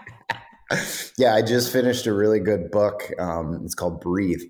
And he's I think I've heard all of it. About yeah. Them. Yeah, it's I've like it. highly good? recommend digging into that. Oh, it's amazing. Because like, you know, it's so hard to like shift to from, you know, especially when I'm training. Like, for instance, I was at fifteen thousand feet trying to nose breathe, like, like trying to get as much oxygen as I could. And it was just, it was really a struggle. So it, it takes a lot of practice to get to that stage where you need to be, and just all the data and the research behind nose breathing and what it can do for your sport, mental, like fighting sickness, all the above. It's, I highly recommend it. I won't go too no, deep. No, no, I'm definitely going to make, make note of it. And with this therapy, is this, are you doing anything? Are you, are you just sitting there and, and he's got the machine on you that's stimulating blood flow and and and stuff, or how does it work, or how did he explain it? There's several different types of ways to do it. Some some of it uses the electrodes on your head, and you use visual stimulation with like a screen and some dots and some weird stuff going on. But for my therapy, we just use the uh, the muscle stim. So I just basically sat there and, and hooked up for forty-five minutes and and you know just let it rip. It's pretty wild. And are you going to go back, or are you are you at a are you both at like a comfortable level that you say, look, we've got you to a good a normal level? Yeah. Mm-hmm. Yeah. Like I walked away being happy that like, you know, I got to a certain place within my therapy that I felt good, and yeah, it definitely helped in, in, in many ways. And, and, uh, you know, there's a lot of us that need it. Um, different therapies out there. And, you know, I've even heard of like some, some downhill racers that, you know, top level racers that, you know, do like your simple, you know, arms out test, palms up, you know, close your eyes, go like this, and and, and they can't stand because of concussions. And it's like, there's a lot of us out there that need some love in terms of, you know, fixing some previous injuries. Oh, for sure. I went back after a concussion riddled season, or one big one actually in Whistler. Mm-hmm. And then I sat out, consulted doctors, and and w- sat out another race because I, I just had some symptoms. And then I raced the last one, and uh, I went back for an issue on my ankle. And, and this doctor was uh, quite holistic. I think he practiced, you know, he was a chiro and, and some other stuff. He's very holistic, and he did he did some vision tests with me because I mentioned the crash, and and he fixed the ankle, and he said, "What else?" I said, "Oh, well, you know, I just came back from concussion," and he did this test, and and I and then he you know, did a few things and release in the neck. Um, and I could quickly see that my eyesight was affected negatively before, mm-hmm. then positively afterwards. And if I hadn't gone to him, I might not have even got the adjustment in my neck, which released something which which helped with like lingering things. So um, yeah, blood dude, flow. yeah, blood flow, and I mean whether it's us at a professional level or people listening, I mean we all hit the deck, or even sitting mm-hmm. in a desk for too long, like. You need to go get looked at. You need to get adjusted, you know? Yeah. Yeah. There's lots of, uh, lots of good studies and lots of good people out there that are willing to help. And, uh, you got to take the first step with health. That's one thing. Like a lot of people are like, "Oh, how do I do this and this and that?" It's like, the first step is yours. You need to take that first step. You know, I can tell you anything I want. You can listen to anything you want, but until you physically take that step and move forward, you ain't going nowhere. But do you think sometimes you need this sort of event in your life or a wake-up slap in the face? You know, unfortunately for a lot of us, yes. Like including you, know, me, you and like, I? Yeah. You know, like, like, you know, I wouldn't have probably, if things were just went along, I wouldn't have stepped into this whole different health, holistic world. Um, you know, my body's falling apart. My career wouldn't be... I wouldn't be here riding mountain bike still if I didn't go down that road. So it, it's literally cut and dry. Yeah. So sometimes, unfortunately, it's an event happening to you or around you. Timo, you, you mentioned Timo. He went through yep. a similar thing, man. He had to go on a journey. Yep. He's um, a yoga master now. Yeah. And he had to go on this journey because they were forcing pills down his throat and threatening operations. And he said, "No ways. There's got to be another way." And And there is another way. Just because the mainstream media is punting pills and, and that easy fix, there's um there's this funny meme, and there's two counters, and the one on the left is a pill, and there's a long queue, and the one on the right is lifestyle change, and there's no queue. Everyone just wants everyone just wants the give me the quick fix, you know, give me the easy quick fix. I just watched a docu on Xanax last night. Um, yeah, exact same thing. It's like, give me the pill. Okay. No, the only pills I take are made from plants. Lots of plants. The, it's just unfortunate. It's just the way the world's going. It's the easy fix, and it's the, you don't feel good, try this pill. Oh, we didn't get it quite right, tell this. But like, where's the root cause, you know? And I'm not saying people don't have uh, genetic issues or, or whatever. Um But, you know, there's, I think there's always another way to look at things. There's always hopefully an holistic way, you know, uh, be that through health, be that through exercise, like basic things. Exercise, you know? Key. You know, we're so biased because we're just naturally active people, you know, like yourself and myself and many other mountain bikers that love the sport. Like, we just need the adrenaline. We need our blood flow. And you know, what's crazy on, on that topic is, you know, I've, it's no stranger that I've dealt with a lot of loss in my life. And after Jordy passed, um, I was seeing this, um, this woman for this therapy called E M D R therap- therapy. And essentially what that therapy is, is she brings you back to whatever traumatic event that you're in there to help solve. And for me, it was, you know, losing my friend Jordy, and she takes you back to that moment. She takes an object and she goes, "Okay, I'll focus on this object for thirty seconds. Let your mind wander wherever it needs to go." Goes back and forth. You focus your eyes on it. Your eyes are going back and forth. You're thinking about whatever it is you're thinking. And then she says, "Okay, where'd your mind go?" And for me, a lot of times my mom will be like, "Squirrel, went over here." She'd be like, "Okay, come on back. Come on, get back to this butt." And then she'd bring me back into it. And then I'll be like, "Okay, now I'm, I'm digging in. I'm churning through my emotions. My mind's, my eyes going like this.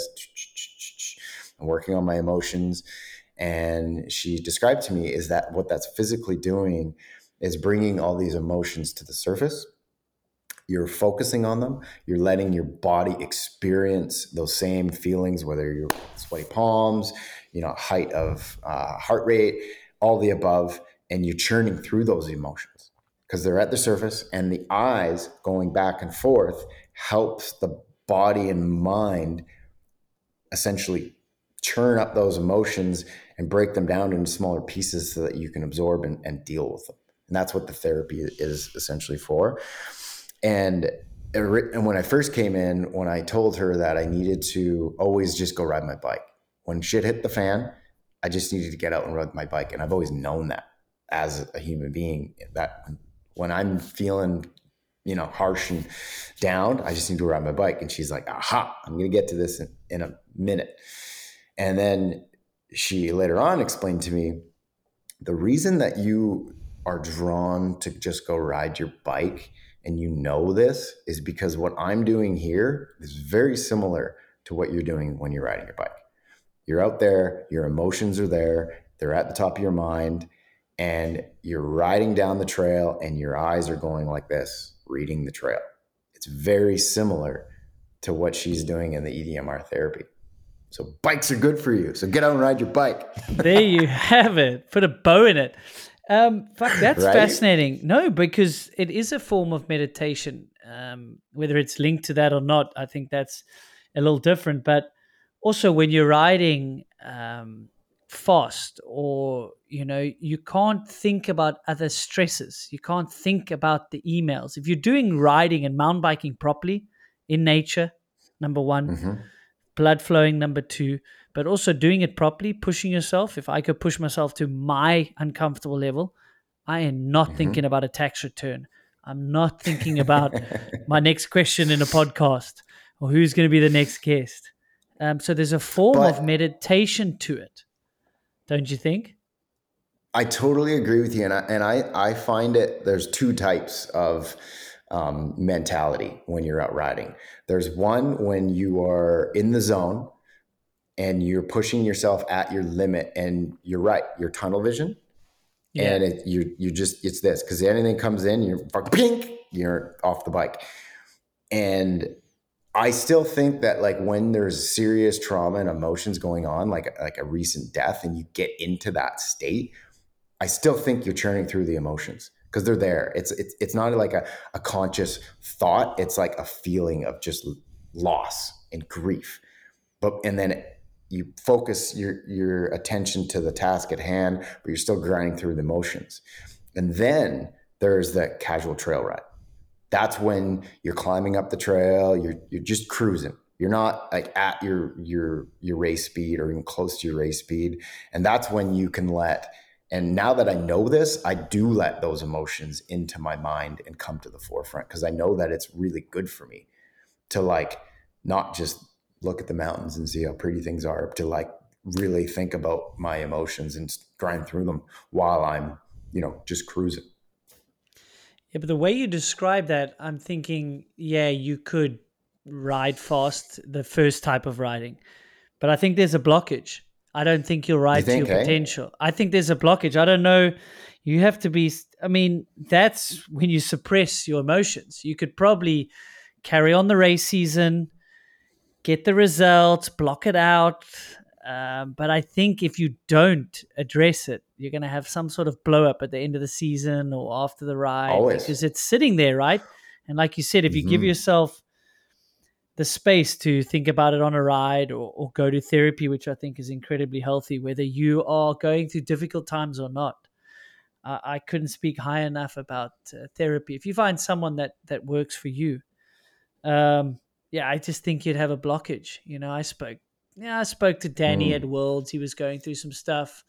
And I was like, dude, you got to be easy. You just got to go easy on yourself. Like you, fighting through the trauma you've been going through on a personal level, it's very hard to perform at your utmost best, whether you think you blocked it out or not. I just don't think it's as easy if you've gone through some serious trauma. Yeah, I think I agree with you on that. Unless you like use it for some serious motivation and drive, you know, but I don't know. Yeah, I don't think you will be able to achieve your best, and I agree with you there. But I still think that if you're out riding and giving her your all, and there's that tre- grief and trauma, I still think it's doing some good. Of like, it's it's helping you churn through some emotions and get the endorphins up, and and be able to to get further along in your therapy in amongst yourself. Versus, you know, I think, you know, the trail riding is going to do more good just because my experience and, and just going through my journeys that I've been through emotionally. Um, but I agree with you on the fact that, you know, if you, if you have some serious trauma and, and grief that you're dealing on it on the forefront of your mind all day, every day, you're not going to be able to perform like your best. There's no way. Yeah. That's why it's like, there's so much more to performance than, than, than on the day. There's so much in the background, which fascinates me, you know? But I mean, you you, you, brought, you brought up Jordy. What an incredible character, and he, he was a dear friend to you. And um, mm-hmm. what what prompted you to go for uh, to go and get counseling? W- were things were you sort of things coming to light in your everyday life? Did you have a, a wake up call? Did someone say, "Hey, I think you need to deal with this. You're not dealing with life"? Um, for me, I've always looked at therapy as an oil change. And, you know, I started seeing therapists like, you know, for sports and just, you know, trying to get an upper hand and an upper edge on, you know, my mindset. And ever since, I've always just, you know, like to go to therapy. And, you know, sometimes it's nice to just, you know, bounce some ideas off someone's head. And, and unfortunately, I've gone through a ton of trauma, lost a lot of friends throughout my years and family members and whatnot. So it's, uh, It's it's something that I don't look down upon at all. And like yourself, I, I think it's very healthy. And a buddy of mine, I had not heard of E D M R therapy. He was actually a, you know, like a, a backcountry mountain rescue guy. So whenever he goes and does like a gnarly, like, you know, a lot of times it's a body rescue, he'll be traumatized. And he's like, man, you know, I, I do this twice a year sometimes when I've had a bunch of, you know, gnarly experiences. And I just, I just do this on the, on the regular. It's just part of my program. And I'm like, hmm, E D M R, that sounds pretty cool. I'll give it a try. So I did, and I started going, and, uh, and yeah, I definitely, definitely think it definitely helps. Cause it's after you've gone through so many traumas, you kind of, you understand the process. So you, like from the outside, you know, people will look at you and be like, oh, wow, you're, you're you know, you're, you're dealing with this pretty well. And, you know, for me, it's like, you know, I've, I've dealt with it so many times. I understand that, you know, day one, it's going to feel like this. Day two, it's going to feel like this. You know, month three, it's going to feel like this. Month six, it's going to feel like this. So it's, it's, it's unfortunately that I've been through the process and I understand it, which helps, helps you get through it, I think, quicker, to be honest. And how do you look back on, on, on knowing someone like, like Jordy? So I, I lost my dad, and I try and look at it with gratitude. Obviously there's milestones. I would have loved mm-hmm. him to still be here, but I have gratitude that I spent thirty-two years, I think. Yeah, I was thirty-two maybe. And I'm thank, luckily I got thirty-two years. Some people have lost parents younger, so I'm no special yeah. snowflake, but I look at the lessons he taught me and, and try sort of make him proud now. And, and someone like Jordy seem to live life like to the utmost fullest, you know. Is that something that still yeah. sits with you to this day? Absolutely. You know, just his character rubs off, rubbed off on everyone, you know. Yeah. He's a, a happy, fun loving, and, and I'm pretty sure most people will remember most by his cackle, you know, that, uh, that awesome laugh that he had. So it was, uh, yeah, it was awesome being able to, you know, grow up with the kid and spend all the times. And, you know, like a lot of the places I ride and dig, and, you know, it's, it's where we grew up, you know, like we grew up not far from here, like two kilometers as the stone throws from where I live. So a lot of the places that, you know, we ride and all the trails that we built together, you know, it's, you know, in me, you know, he lives on every day, because a lot of the things that I do, he's, you know, he had um, an influence on me, and I had an influence on him. And, you know, it was, uh, you know, it was really cool growing up in a small town with, you know, nothing but friends with bikes. So it was pretty special. Do you find with loss and, and when you, when you're grieving, some people are um, sort of too scared to speak about the elephant in the room, even though that's often what you're happy to speak about, or it helps? Because I know it helps, right? But some people might mm-hmm. not want to bring up a tough topic like that, certainly in the beginning. worry to bring sadness in the room yeah. or whatever it may be, you know. But maybe someone like you's been through it so often, you know, it's actually better when they just ask. It's I want to talk about it. I want to relive some of these things. Yeah, it's it, it's a personal thing, and, and everyone handles it differently. And you know, me, I've I believe in bringing those feelings to the surface more often than pushing them down. So I'm I'm never really afraid to bring up someone's memory or or, or laugh at something that person did or mention it, you know. And and and, and everyone, you know, say if you have like five friends that we're all friends with, in this instance, Jordy. If you bring up a couple memories, sitting down, having some beers, every single person will have a different demeanor and mood. And because like some guys will be like, man, I haven't really talked about Jordy at all, you know, like to mm-hmm. anyone. And, you you know, like, for instance, I, I have some friends that, that are friends of lost individuals that are like, you know, you bring up that person's name and they're just like, burr, deer in the headlights. And you're like, man, you got to deal with this, you know? So it's, you know, like yourself, I believe, you know, bringing up the conversation is better than and shoving it down, because A, you get to relive, you know, that person's memories and bring it up and remember it, because it's, you know, great memories. It sucks that the person, individual's gone, but there's no reason that you shouldn't be, you know, celebrating all those fun times that you had with that person.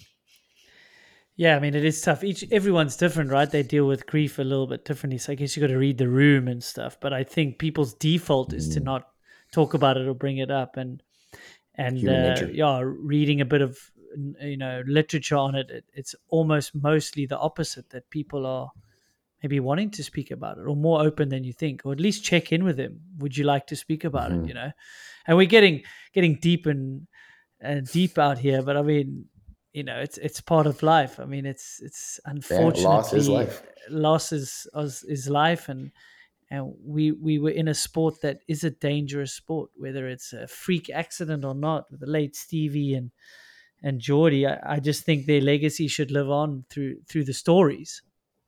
Absolutely, you know, they were they were both such charismatic characters that, you know, everyone has an amazing story with those individuals. And you know, to to not talk about it, I think would be a shame, really.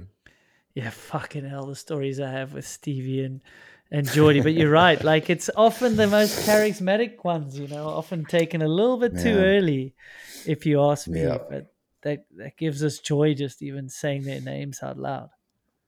Absolutely. Yeah, it's pretty crazy that, you know, there's been such a big gap with like legends, you know, in our sport being lost, and, you know, and having two monumental legends in our sport being lost in such a short period of time. You know, like when, when was the last, you know, in career individual that we lost in mountain biking? Like before Stevie.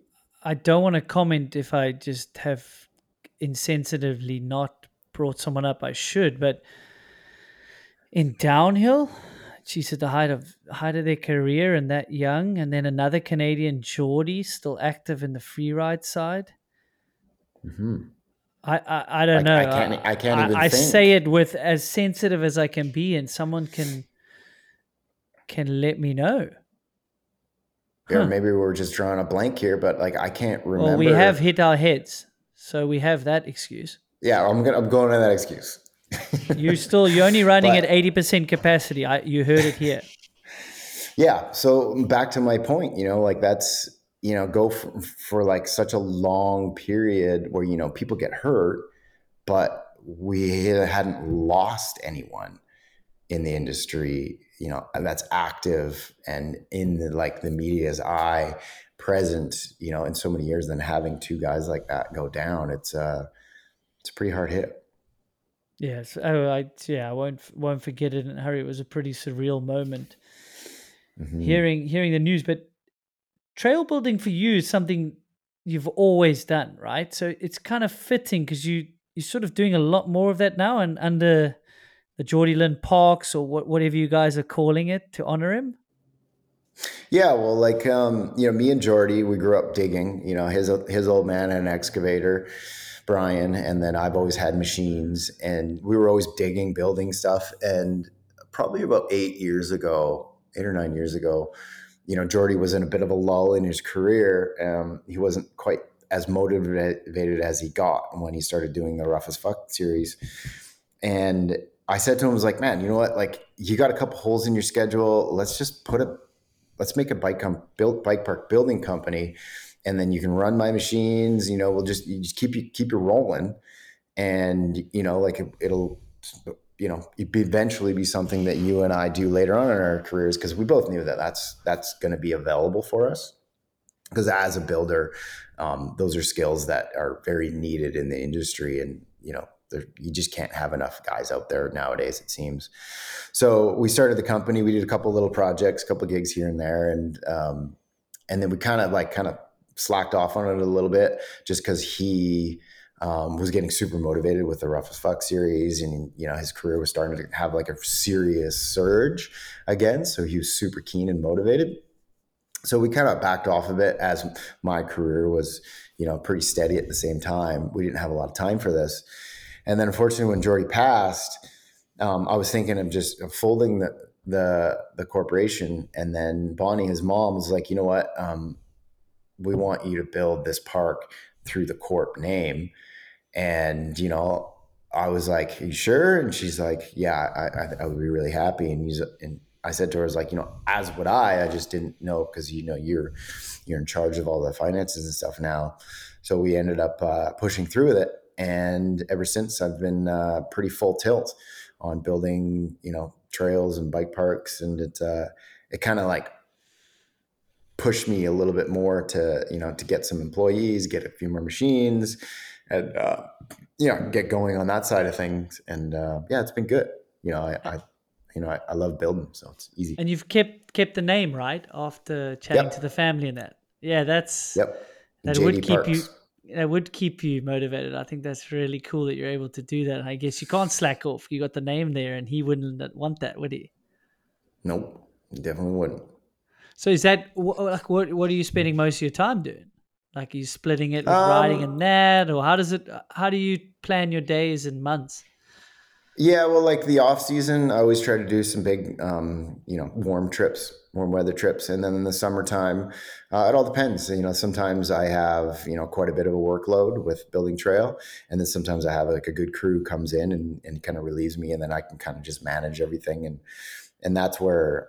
You know, I like to do like a split, you know, a couple of days a week on the machines and then, you know, go out and ride and film, head to Whistler for the weekend or something for four or five days and then come back and then relieve them. So it's a, it's kind of a split for sure. But, um, you know, I could definitely see myself getting a few more employees and, and going a little bit bigger with it just because there's, there's a lot of demand for trails. A lot of the municipalities are finally waking up and seeing, you know, the R O I with mountain bikes and what it can do for tourism and the community and health and all that stuff. So it's it's really cool to see. How's it in uh, your neck of the woods for that? Yeah, it's insane. It's actually just crazy to see from one of the few kids that rode at high school that everyone thought I was a BMXer or something to now it's it's mountain biking is a is a school sport. There are literally it's all my, so weird. To- like it's just weird. And you know, I helped with this bike park behind the shop. Um, and then there's another one in our hometown. There's a club. I mean, we mountain biking, it's like every second private wine farm wants trails to bring mountain bikers to the wineries. Uh, and then there's an awesome guy that's done very well for himself. That's a former banker and he's got a big piece of land and he decides he wants a full-time trail builder and he allows us wow. to ride like trail riding and, and, and, trail building is a full-time career here. I know multiple people and that's their career just in my region at home. Some incredible Man, world-class so trail builders. Yeah, it's it's actually nuts. I mean, I did it for a little bit and then I realized I was too busy with other stuff and it wasn't maybe a full passion or at least at this time in my life. But I was doing it at a stage and I was like, yeah, I, I get this. You're out in nature, you're using your hands, you're being creative, it's hard work. And then you build these awesome things for people to ride. Like it's pretty fulfilling. It's, it's therapy in itself, the actual act of trail building. And then, like you say, you know, you get to see the the joy it brings to yourself and everyone else. It's, it's, it's very gratifying. Yeah, man, we did this Scott Dealer event, and one of the days was out on a private farm. Incredible people. They've got a um, back in Germany. They've got a lot of um, bike shops, and and um, they spend a lot of the the winter here. Um, and uh, private land, full on trail center that links to another farm that has a trail center that links to more kilometers that I even know what to do with. And you know, it's more X C trail. It's not as it's not as gravity fed as Canada would be, but mm-hmm. you know, that side's catching on. one twenty mil bikes, and then some of them nice. get the one fifty mil bikes. And but like mm-hmm. the sheer amount of kilometers in this country and my region is insane. That's amazing. It's good to hear. I mean, it's like it's crazy to like. think back to when we were kids, always getting in trouble and still getting in trouble for building stuff. And then now, yeah, but you know, now you get paid to build.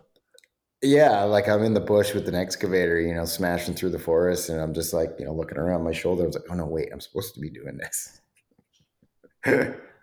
You know, cause like, you know, let's be honest, mountain bike industry is based and built on rogue trail building.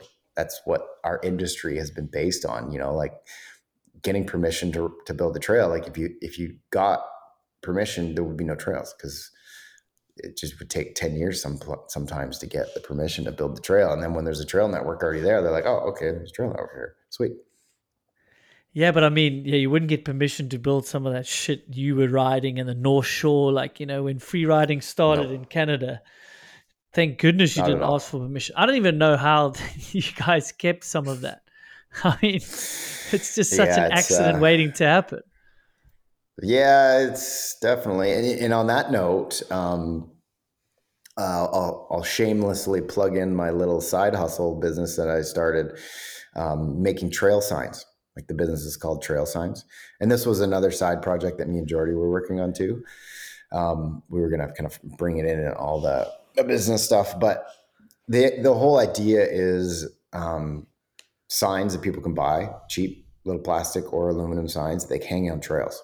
Cause like even myself, like this spring, you know, I broke my neck on a trail that I been told by the local builders, the boys, they're like, hey, they've been working on some stuff. You should check it out. And then I just went and dropped in ex- assuming that it was going to be okay without looking at it. Where you know, as had there been a sign, hey, warning, feature has been changed, maybe it would have made me stop and get off my bike. And then, you know, I've had other friends, you know, that, that have been seriously injured. And I know there's dozens of stories where they didn't know there was a drop coming up or they didn't know it was a gap. So just the the, the mere fact of like hanging up a sign, hey, gap jump ahead. I think it could save a lot of people from some serious injury and harm. So I've just been working on that little side hustle business. Well, that's great, man, because, you know, that is how we grew up riding and, and sort of trail education here, maybe less of that. There's more guys that think they're entitled to ride these professionally built trails on private land and not pay a cent. Cause we have a lot of, you normally need to buy a day pass or a year pass, and it's become very formalized. And it, and it's from what I can hear, ahead of Canada, unless you go to a Whistler where you buy your your ticket. But uh, I think that's incredible, Claw. Like, that's a great initiative to to get out there, because there's a lot of rogue riding or trails that get changed rogue and building. People don't really think. Yeah, rogue building, huh? Yeah, and that, and that one thing that, like, I find a hard time, because on one hand, it kind of irks me that there's a lot of unsafe stuff being built. But then at the same time, I was that guy before, and you can't like, you can't turn that person negative on building because you want them to be stoked on building. So I, I think that the happy medium between, um, you know, maybe an unsafe trail and, you know, a professionally built trail can be hang up a sign. So people can actually at least, hey, there's something coming up, let me go check it out, versus assume, which is what's gotten me and many others so many times, is that the trail builder knows what he's doing. So the trail speed should be fine. I hit this one jump. Okay, the next jump shouldn't be a pedal. It shouldn't be a brake. It should just be a cruise into it. And then all of a sudden you get in the middle of the air and you're like, holy shit, I'm not even close to making this. I should have taken six pedals. You know, that is someone that doesn't know how to build a trail. But if you hang a sign, hey, check things out, do this, do that, I, I think it's it's kind of in the middle of the conversation and the issue at hand. I don't, I don't know. What's your take on that? Well, I was going to ask you, like, where does the responsibility lie? That's for sure a positive step, right? Because, you know, where is the responsibility? Because otherwise the council's going to come in and just stop all rogue building, right? So it's going to take more and more issues, and then it's going to get more formalized, which is a double-edged sword. It, it really is. But Very safety, so. but safety-wise, it it unfortunately probably will need to go more towards that route. Always the the responsibility needs to be on the rider. The rider is Noted, always yeah. going. It should be, but in if some places, ride, if it's you're not. riding unmarked trails, then yeah, it's always, I guess, on the rider. Okay. A hundred percent. But then if there's something that's out of place, hey, it should be marked. That's consistency is what I've found and learned in my um, professional trail building is what gets people. When there's something that's out of place, that it's like you're like like I said about trail speed, you know, jump, jump, jump, fine. Then all of a sudden one jump is either smaller or too long. It doesn't fit the trail speed. Yeah. But then that's where you I get think, people. Yeah, even rogue building, and I think education. So this company you're starting is incredible. That's oh, where oh, okay, I, I need signs. Okay, well, there's your solution. So no more excuse. But maybe that's also more education, where it's YouTube videos or this podcast, is they should be dedicated trails that have jumps, and then they should be like with a signage that this is an extreme trail. Whether the trail yep. builder's got it right, then at least you know, okay, I'm going down an extreme one. It's a rogue builder. It's on me to mm-hmm. go check it out. Or it's a blue trail. Yep. Like, guys, yeah, have respect for the trail markings, even on, on rogue building, I guess. Yep, one hundred percent. And just educating people out there, because that's the thing is, like, there's so many people going out there nowadays. And, and a lot of the people didn't have the background that we did and rode really janky, sketchy stuff and have the skills to generally handle almost anything that comes at you. A lot of people just got in the sport and they're just riding flow trails. Like, they don't know how to ride old school, janky, rough, rowdy trail. Yeah, true. And and e-bikes is a, is great for the industry, but it's also bringing more and more uh, inexperienced riders to, to trailheads. Absolutely. For sure, huh? You must see that. What's that yeah. like in on the shore in Canada um, and stuff? It's finally, it's finally accepted. You know, oh took, yeah, you took, guys had issues with that. Oh man, yeah. Like for the first little bit, e-bikes were just full faux pas. Like there's there's so much hate, especially in the States. There's still some areas in the States that are like, you know, you know, no e-bikes. But for the most part, everyone's kind of ditched their tune because most people have at least wrapped their legs around one and then realize that, like, mm, yeah, I can see one of these in my future. Maybe not right now, but eventually one of these will be under me. Yeah, for sure, man.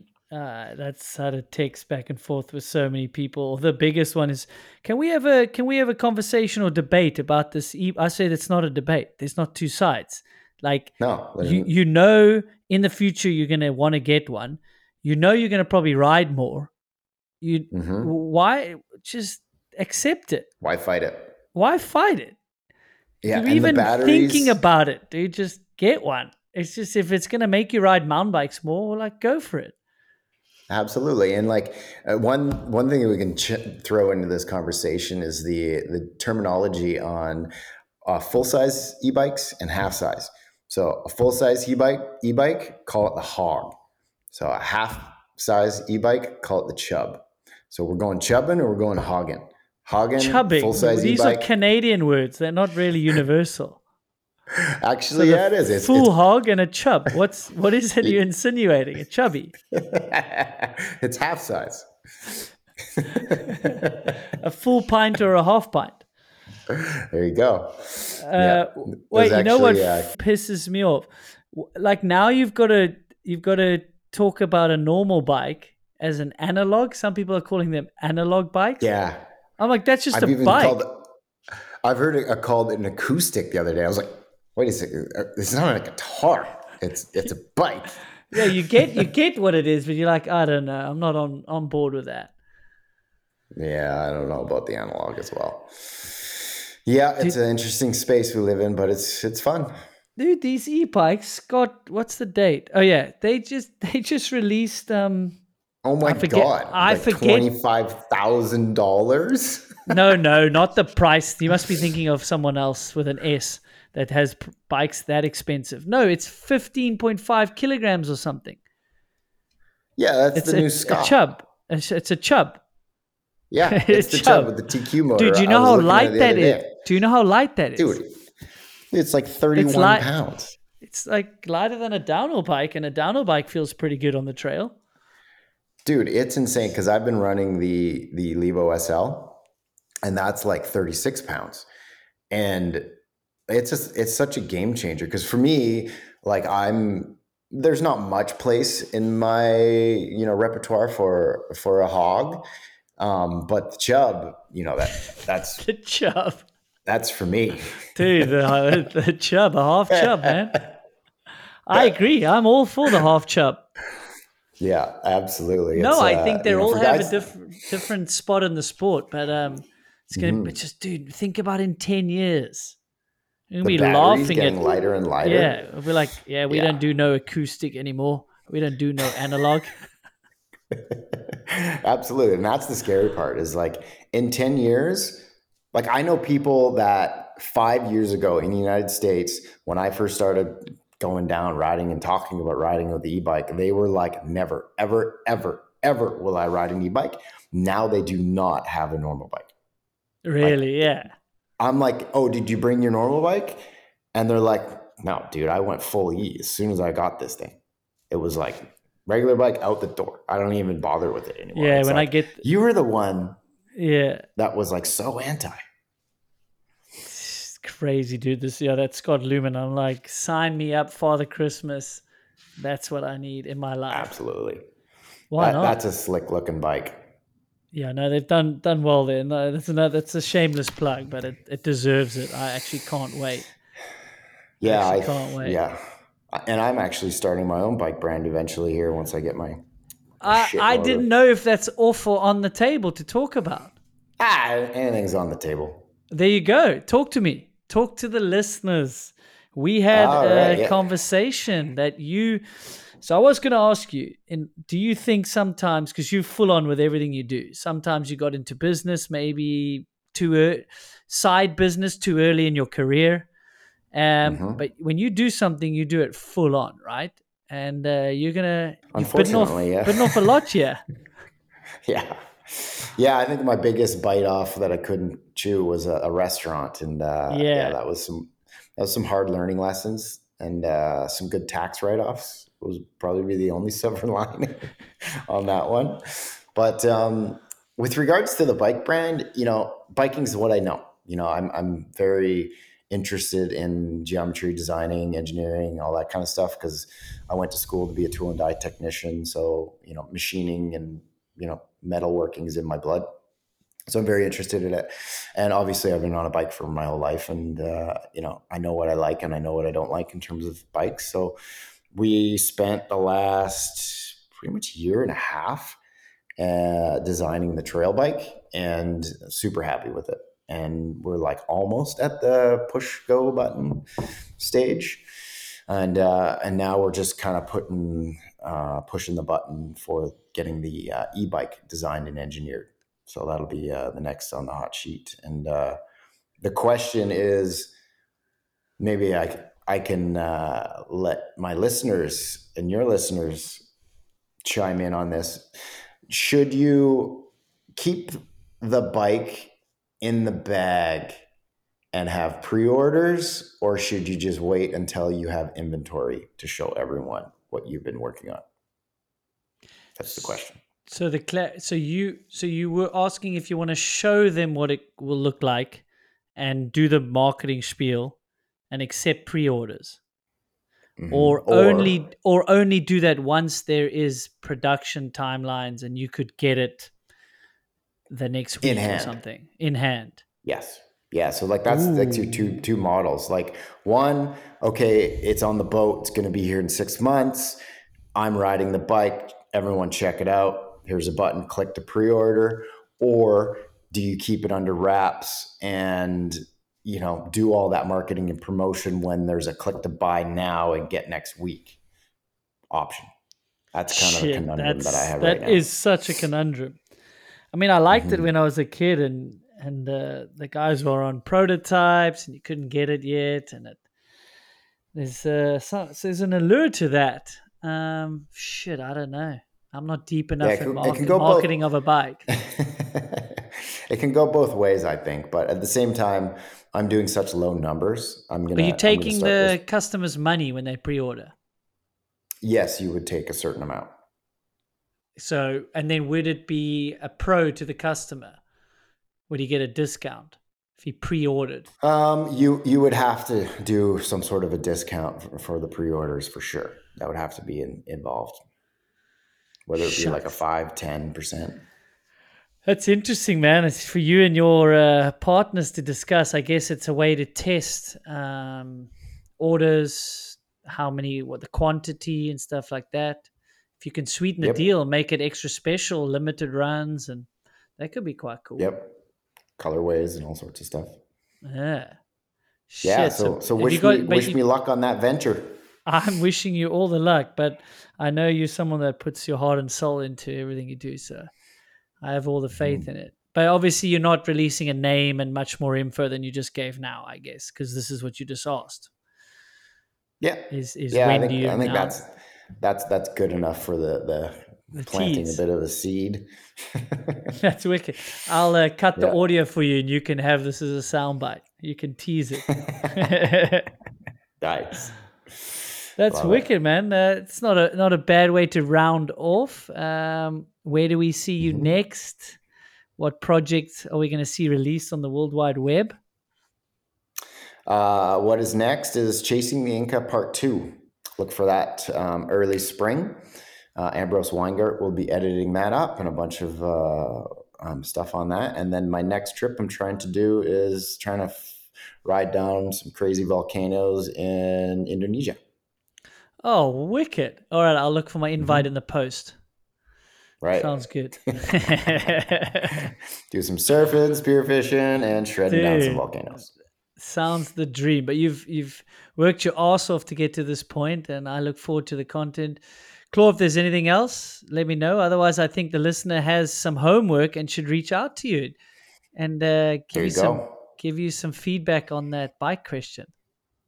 Absolutely. Love to hear your comments, folks. Chime on in anytime. Nice. Boys and girls, you know what to do. Like, subscribe, follow the Claw on his journey. He's done so much for the sport. If you like this episode, share with a friend. I think that's the biggest thanks you can give me for uh, having these awesome chats. But uh, it was pretty fun. So, uh, Claw, till the next awesome. one. Thanks, mate. Yeah, buddy. Good to hang with you, even if it's online. Always a pleasure, my friend.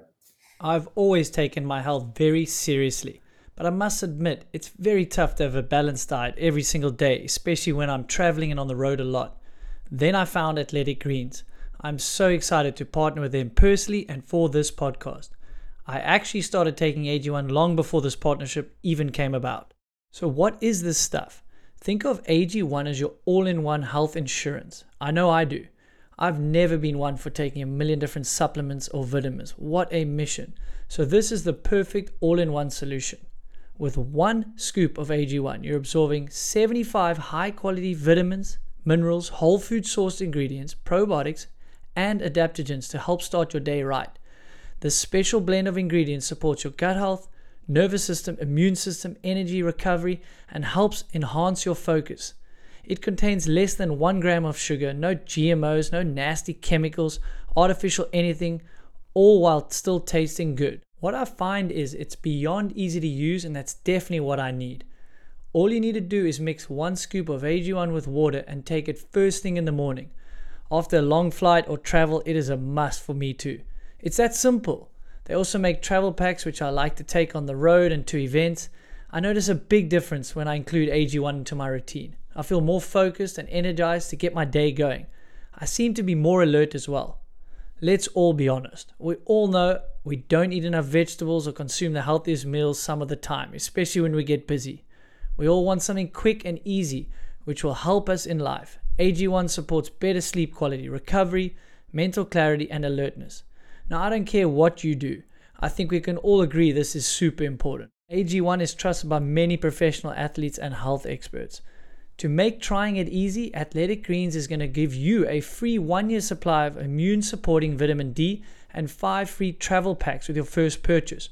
All you have to do is visit athleticgreens.com forward slash moving the needle.